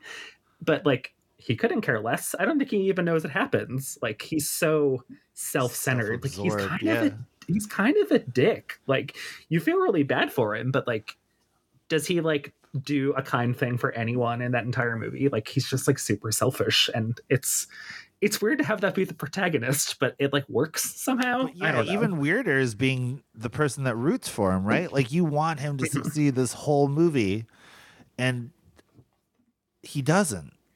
right? Yeah, like he's just cycling through women, like trying to like figure out what's going to make him happy, like using women. He uses every woman in this movie, like full on uses them until the end, I would say. But you mm. know, he even uses Hazel along the way until you know he realizes she's the one for him. But he's awful. it's funny the whole the whole Cotard syndrome thing. It's touched on on the IMDb trivia, but I've definitely Mhm. working in psych for 20 years. I've met people that have been afflicted by this syndrome, and uh, it's seeing a movie about it is intense. And Yeah. uh, yeah, I can only imagine what that must be like to feel that way, to have that thing be a, a problem for a person. You know what I mean? And to see it in this movie like that is like, it it it definitely spun me. You know what I mean? Like it spun me in the sense of like, oh man, this is what that person felt like. You know, that one weird moment you get as like a person that's like a, you know, former reformed cl- clinician, if you will Mhm.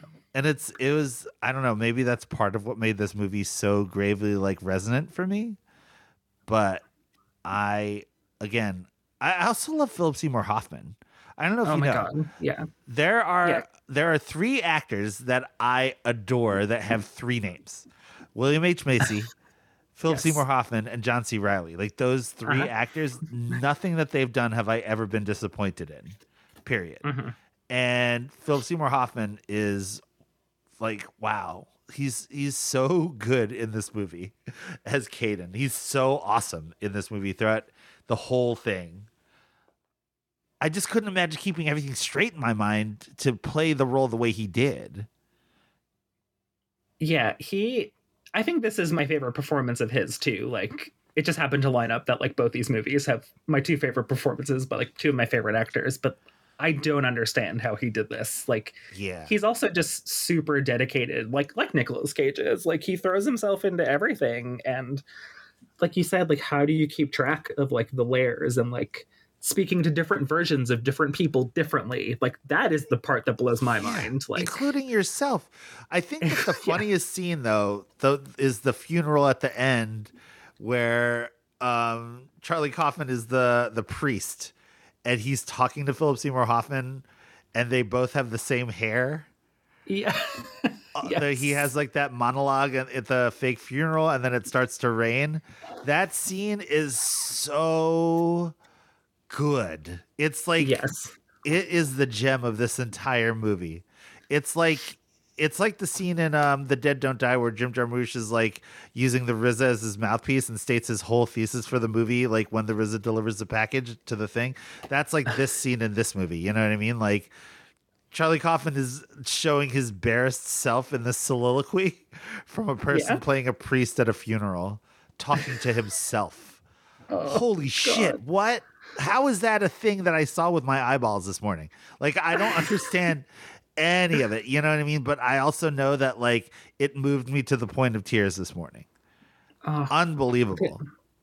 it's I feel like every time I watch it, I like pull different things out of it. Like I think it hits you harder when you're older, for sure. Like Oh yeah, hundred percent. I think when I was younger, I was like, "Oh, this is just like a really fucked up, confusing movie." And like, like with adaptation, I was like, "I don't understand this, so it must be good." But like, you know, with like 15 years in between there, like, it's like this is just about like getting old and like time moving faster and like worrying about like, will you achieve all you wanted to do in your life? Like, are you just gonna die before like you do anything good? And like that just hits me harder every year. Like, I think about mm. it all the time.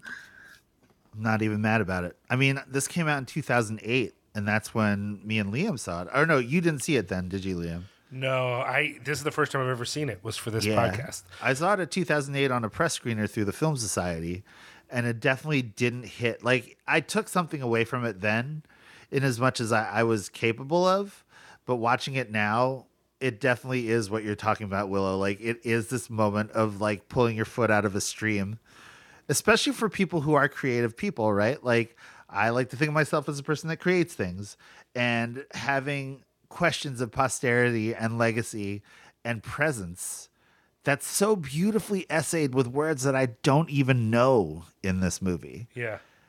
Well, I. There's also the question of representation, right? Like, the project of creating a play that basically is a direct replica. I mean, like the literally the the you know synecdoche is the the smaller thing that represents the whole, uh, and in some sense, that's often what art is in and of itself is the smaller thing that's meant to represent the whole. And the the paradox of his per, this whole life is like he's trying to create this thing that is representation and it gets at the truth but like he's pretty ignorant of his own life most of the movie like he's pretty he's pretty unaware of the the thing the the very truth and the grit and the whatever it is he's supposed to be representing he doesn't understand it he's he doesn't live it in fact the closest he gets to life is in this art because he's not really living his his own life. His his his the only thing that is him is his art, but then it eventually absorbs him and then he becomes a fucking bit player in it.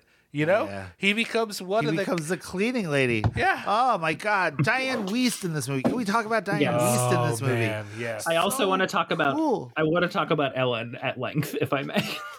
Ellen. Oh, Ellen so is good. Ellen is the the cleaning lady character that he becomes.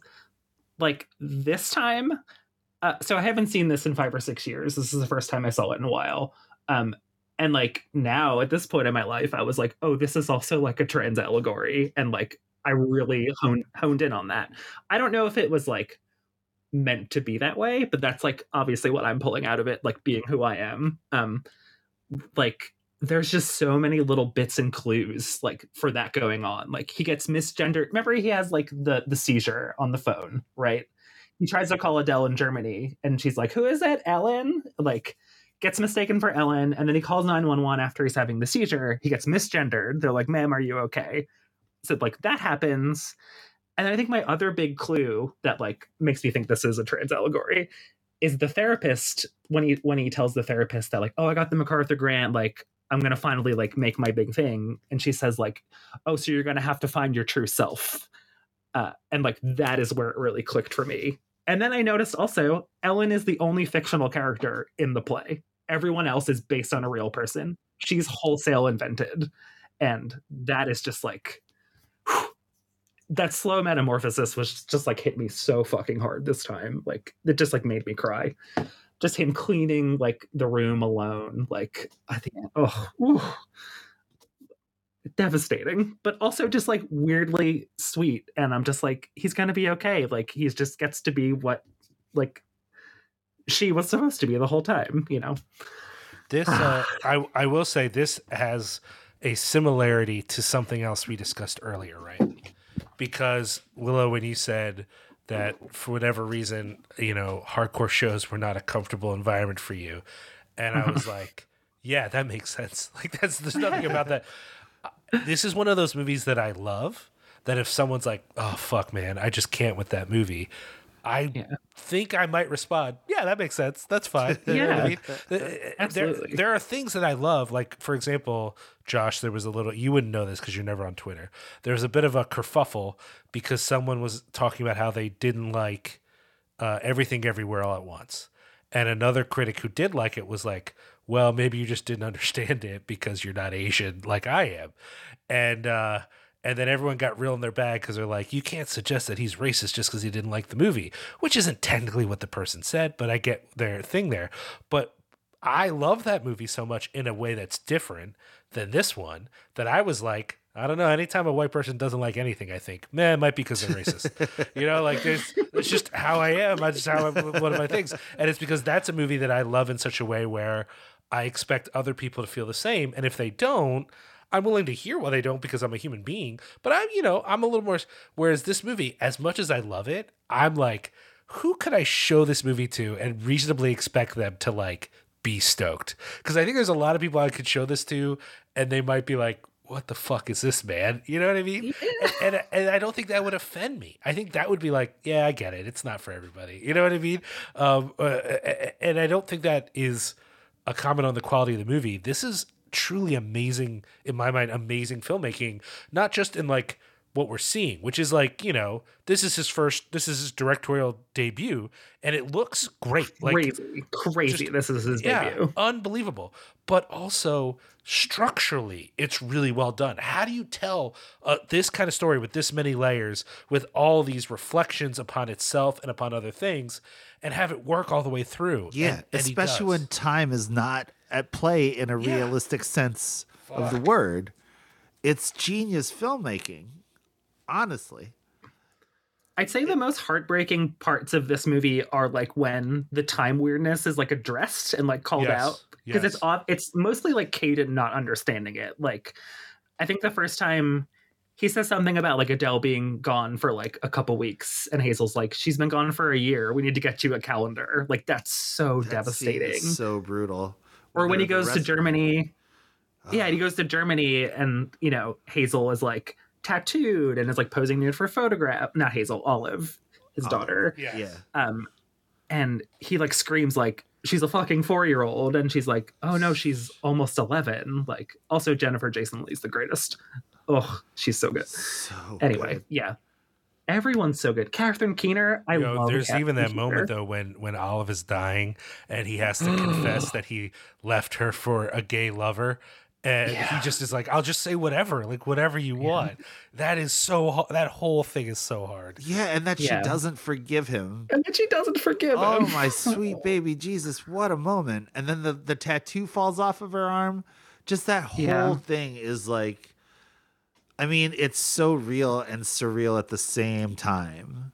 that part made me question some things about the movie. It's something I didn't pick up pick up on. I was like, what if like they didn't leave him and he actually did leave them and it's all like a delusion? Like that's what I was starting Yeah. to wonder. Yeah. No, It's I hard. mean, it's I- hard to say. It's hard. It, I I literally was like, I don't know. I don't know if what we're getting here is just this idea that she's been poisoned against him, or if in Mhm. reality, no part of him is a trustworthy narrator. Which, by the way, is believable. But it also makes the fact that he is the director. He is. There's almost nothing to him. Other than being a director, he has no other humanity. And so the idea that he can't even get the details right of anything and he can't represent them to us, the audience, is like that much more like, fuck, what is even happening right now? Um, that kind of folds into like, do you want to hear my crazy bonkers theory about this? My overarching theory for what's Sure. happening. yes. I'm not sure if this is an original thought or if I picked this up somewhere. Um, I think that the entire movie is the play. It's like the first layer, and the Philip Seymour Hoffman at the beginning is like an actor, and we just like don't see the original Caden. Like, you know what I mean? Oh wow. Like the movie itself is the play, and I it like just starts from there. that, and it blows. That's- blowing my mind right now, dude. Yeah. That's a, that's a lot. That is whoa. I have to send you send you all the link to this like one hour and 40 minute YouTube review of this movie that I watched a few years ago because it is like it blew my mind so hard. I mean, I, at some level, I was already thinking that because even though I think it's not him, I'm also like, in what Mhm. ways is Philip Seymour Hoffman just Charlie Kaufman? You know, yeah. it's also I mean, to think that this entire movie is an echo yeah. is legitimately blowing my mind right now. it's worth noting that this movie started off as a horror movie that they they were actually given money to co-write a horror movie uh, and they started this project together and then eventually spike jonze left to go make where the wild things are and charlie kaufman's like i'm going to finish the script and i'm going to direct it and it became this which is in a sense a horror movie but not in the sense that anyone means it is it is I believe it. yeah, it is. It is a kind of horror, but it is not the kind of horror that the genre of horror would be good at. It's Yeah. like the the the the deep existential dread. Like I often think deep existential dread is well represented in horror, and this one is Mm-hmm. so specific that a horror movie would fail to get at it as well as this drama abstract avant-garde drama does. You know, this is Yeah. the in my mind the best way to get at what we're supposed to be feeling about this movie. Yeah. I got jump scared in this movie by like uh oh my gosh, what's his name? Samuel? The guy who ends up playing him. Like what who Uh, follows him throughout the yeah, movie. the Tom, Tom Noonan, who uh, Yeah. people people may remember. Tom Noonan was in Manhunter, as the Red Dragon, and then later on, Philip Seymour Hoffman was in Red Dragon, the remake of Manhunter. Right. Um, swirling he- yeah. circles. he jump scared me like from being in the background once and I was kind of embarrassed. I like embarrassed myself to myself. Very, very creepy. I love Tom Noonan in that role. And one of the things that this movie does that people will recognize is the idea of echoes and circles, and there are patterns, but then the patterns get broken. So, like the idea of Tom mm-hmm. Noonan actually jumping being a break in the pattern, and the the the. Mm-hmm. Despair from Philip Seymour Hoffman. I never jumped. I never actually jumped. Like Tom Noonan can't have any of his own motivations or or human being like that's that's the that's the that's the crime there it's not the suicide it's that it doesn't represent reality yeah. Oh, I read a crazy theory that like um the suicide attempt actually succeeded and the rest of the movie is like him in purgatory, but I think that's like an easy out for a lot of movies. Like, oh, he's dead the whole time. Yeah. I don't believe that one. uh, i only i only believe that in the case of uh, moana where she clearly dies in the storm and then everything else after that she's dead yeah. Like Oh. I think there are movies where that happens, but it's not this one. This one's too nuts and that like cheapens it, I think. josh i don't think that's actually what happens but i did realize one time watching it i'm like fuck this movie still works if she's dead after the storm and everything else is the afterlife that still the movie still works that way which is kind of sad because i don't think that's on purpose My mouth is still dry from thinking about this movie as an echo. Well, I mean, let's let's do some final points here, only because we're we're getting not too far from two hours, and I think that we this is one of those movies we can talk about forever, but I don't know. uh, You know, th- this isn't a Jodorowsky movie in that it's all just symbolism and it's not worth decoding. Like I think there is stuff at play here, but I do think the inclination that some people have watching this movie to be like, I will, de- I will find the master key to decode the whole. That's not really what this is about. I think you're better off starting off with how it makes you feel and what it makes you think about, and then going from there. But I'm sure we still have some final insights to share, or things we noticed, or important points to make before we wrap up. Uh, what is uh, one of the more fun conversations we've had in a while? I think. Ooh. Um. Oh, what else do I have? I'm trying to think. Ugh. I have so many notes written down. I like can't even pick. Like there's The, so many the things idea that of happen. Michelle Williams playing herself. She's the only person who plays herself in the play. Oh yeah. Oh yeah. I Love that. And then she quits, and it's so good. And she's still in the play. yeah. Oh my gosh. There's a scene toward the end where like, uh, G- Caden Prime, the first one, is like directing a rehearsal with her and Samuel, like the the first Caden actor, and they're like acting out an argument that clearly happened like earlier that day. Um, so it's like still fresh in her mind, and she says like half the lines to original Caden and half the lines to the actor, and like that's where things break down, and like everything gets blurred because like everything has already happened, but it's being acted out in front of him, and like things are being said to him and about him, and it's just like it gets so wrapped in on itself at the end, That's it's the like scene where he says, I didn't say it, he did. As if that Yes. the whole point of this play thought is to get at Yeah. the truth. So if he says Mhm. it, you might as well have said it, you motherfucker. yeah, Oh, You that's know, also and the then scene short- where he hands her the note that says, You think you might be gay. And she just looks at it and says, Fuck you. Like he's like, I'm 45 years old. I don't want to do this anymore. Which made me laugh. I don't know if I should have laughed at that, but I thought it was funny. Yeah. Uh, yeah, shortly after that, it gets real crazy because he finds the warehouse inside of the warehouse and then just starts walking through like the Russian nesting doll of like, you know, because eventually the play gets staged inside of the play. So they have another huge warehouse. And then inside of that is another huge warehouse where they're staging the play again. And like, I don't know. I feel like he reaches the center and then he dies. Like that's kind of how it ends to me. When he finds the map that has the map in the map. Yes. Part's so good. Oh, just that last scene with the mother from like the dream, and she's also in the commercial at the beginning. I don't know if you noticed that. Yes. Uh, it's like the mom when he's like in like the the fake like medication commercial where he's like playing frisbee or whatever. like sh- she's like I the mom in that commercial. that. Commercial. Nope. and then like the notice it. girl's supposed to be Ellen, and he is Ellen. It's just like so bonkers and like folded folded in on itself. And my head hurts.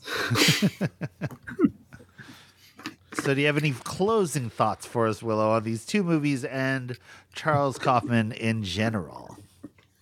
Um, yeah, I think like don't try to figure it out. I think that's I think maybe Liam, you were kind of saying that like don't look for like the key to the movie. Like nothing will unlock these for you. I think adaptation's a lot more straightforward, as like Sure, wild as that is. yeah. But like there's no secret that you can reverse engineer like what he meant. Like that's not the fun of the movie. I think the fun is in like ambi- ambiguity and talking about things. Like I think when there's an answer, it's like not fun. You know, it's just it's not. I love debating and like having Yeah. it. You know, finding out what it means to other people and like figuring out things that like, oh, I didn't see that, but you did because like you went through these events. Like that's just, that's why I love movies like this because they mean a million different things to a million different people. I think that's especially true with Synecdoche for me because I think one of the ways that people avoid thinking about life and death and the meaning of life and all the there's so much deep stuff at play in that movie. It'd be easy to avoid those topics by trying to figure out what it means in like a more direct sense, you know? And like I as much as there are so many like th- there are so many things going on in Synecdoche that, in some sense, I wonder if Charlie Kaufman's like doing it so he can pull it off. You know what I mean? Like there might be some sense of like, I'm gonna make this thing. This thing is gonna be much like the warehouse and the warehouse and the warehouse. It's gonna be amazing that I even pulled this fucking movie off. You know what I mean? But mm-hmm. I think focusing too much on all that also is a way to avoid being like in what ways am I a self-involved narcissist? In which ways am I just building mm-hmm. in on things that like are repetitive? You know, the one of the one of the most intense parts to me, and maybe it just flies past other people, is when he's doubling down on the it's all going to be real and we're going to tell the truth and that and someone says it's been 17 years when are we going to get an audience Yeah. there's something about that that like all of I wouldn't say I should say all of us, but a lot of people that we all know have something like this that if anyone involved in it could say, it's been 17 years. When is anyone going to know about this thing? You know what I mean? I certainly have things that I started or I meant to start or I was hoping to start or I have ideas for or whatever whatever excuse I want to give myself that I never even got going on that will probably go away when a voice says in my ear, die. Yeah. no, that line is the perfect distillation of my entire musical career. Oh. Stop. That's not true. when are we going to get an audience, though? But um, I think that the the the trick, if there was one, is that Charlie Kaufman is just as much a part of the audience for both of these movies as we are. Sure. Yeah. And the mm-hmm. gift is the gift of agency to the viewer, right? Because mm-hmm. he is taking it in as it develops as well, which is the echo of this movie, which I think is what I just thought of when Willow told us the echo theory. but it's the fact that, like, as much as it is his creation, it's also his passion to view right? Like mm-hmm. that's the trick of the movie, and I think that's what resonates about movies like Being John Malkovich and you know Eternal Sunshine. Like there's there's a playfulness at play that is the giddiness of the dis- of of a self discovery almost. That Charlie Kaufman gets to watch this with an audience that also gets to watch this, and that everybody has the same type of like responsibility, but also reflection to figure it out for themselves and I think that's that's masterful filmmaking, right? Like that's what makes a great director a great director. Yeah. And that, he he is just like I don't know. Is he like one of the greatest living writers in film? I think he is. And he exclusively writes film. It's not like, oh, he wrote novels and then he started writing like screenplays. He just that's his art and he's so good at it. And I'm glad he exists. I'm glad he made Yeah. decided to be a writer because my life's better for it, for sure. Ugh.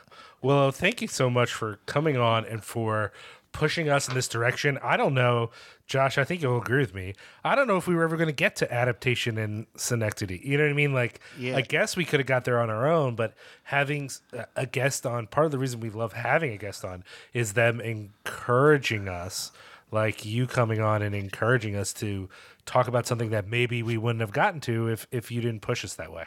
Left to our own devices. Yeah, yeah. I'm very happy to have helped, and I will help more when we do Titanic when I come back. Yay! That's gonna be a great conversation. Look, look, look. It's I just gonna be. Liam squealing. Yeah, it's great. And it's gonna be two hours of Liam being like, "But I can't get on board." it's gonna be so good. Just the other day, somebody You was know- getting mad at me because they were like, "James Cameron's a great director," and I was like, "He is, he is. All right, if you say so." Not getting on board would have really helped you if you had a ticket for the Titanic. Fucking Titanic. The only part of Titanic that ever made me emotional is the shot of the all the poor people who don't get to get off the boat because they're in the lower decks, Ugh, and there's a couple who cu- cuddles. That part I started crying, and the the young lady I was seeing the movie with who spent all the parts with fucking what's his name, uh, uh, Leo. Uh, on the thing, she's crying for him the whole end of the movie. When that part happened, and I started getting emotional. She's like, "What are you all upset about?" That's what she said to me. I was like, "What? This is the part of this is the emotional part of the movie." And she's like, "Oh, I guess." And then the whole part. See that? See that? That's why. That's why he showed her the door. I I mean, I didn't actually, uh, but I probably should have. That's that's fair. So Willow, is there anything that you're working on that you'd like to plug other than Coaster Punks? Coaster punks, go follow. Uh, yeah, please follow me on Instagram. You can. Oh, I've never gotten to say that. That's so exciting. I Go follow that. me. Yeah, uh, yeah. You can follow Coaster Punks. You can follow Snowing on Instagram. Also, it's Snowing the band, uh, very originally named. Uh, yeah, I don't know if you like that band. Maybe watch that space. Maybe we'll be doing something soon. I don't know. Can't confirm or deny. Yay. Um, yeah, I think that's it. That's all I really do. I just I'm I'm an adult with a job now, and sometimes I play music. Well, we're so glad that you would come on and share some of your uh, nerdy passions with us, since that is what that is the fuel that makes this show run. Uh, and I really appreciate uh, Coaster Punks. I wish I um, had the time to go do coasters the way that you are. I mean, don't be wrong, like I I do get to go occasionally, but. Uh, Yeah. just getting to go and try out coasters. Oh my gosh, enjoy it. it that's so Yeah. awesome. Well, next time you get out here, I'll take you to Great Adventure. It'll be great. Yes. Yeah, I do like Great Adventure, although I did spend a lot of my time as a kid at Dorney Park. A lot Oh, of that's my home. I know. I grew up I 10 know, minutes away. I know. Who you, you never want to go back to, to the, the home field on that in the same way. But No, thank you. all right. Well, hey y'all, thanks for listening. Uh, do us a favor and rate, review, and subscribe. Find us on social media. We're at Cinepunx, C I N E P U N X, on uh, Instagram, Facebook, and Twitter. Thank you so much for listening, and we'll talk to you later. Smoke bomb. Do you like spooky movies? hair raising tales, Insightful criticism? judgmental hot takes, then you're going to love Horror Business, the horror podcast on the Cinepunx Podcast Network dedicated to all things weird and spooky. My name is Leo O'Donnell. And I'm Justin Lohr. And every episode, we're going to tear apart your favorite and not so favorite horror movies to get to the bottom of what makes these movies great or maybe not great. Whether it's The Beyond, Prince of Darkness, or *In Inseminoid, we dive in on a double feature every episode, and then we talk about it. Some of our insights are great, and sometimes we just complain. So if we have to suffer through it, so do you. Horror Business, available anywhere you find fine podcast products.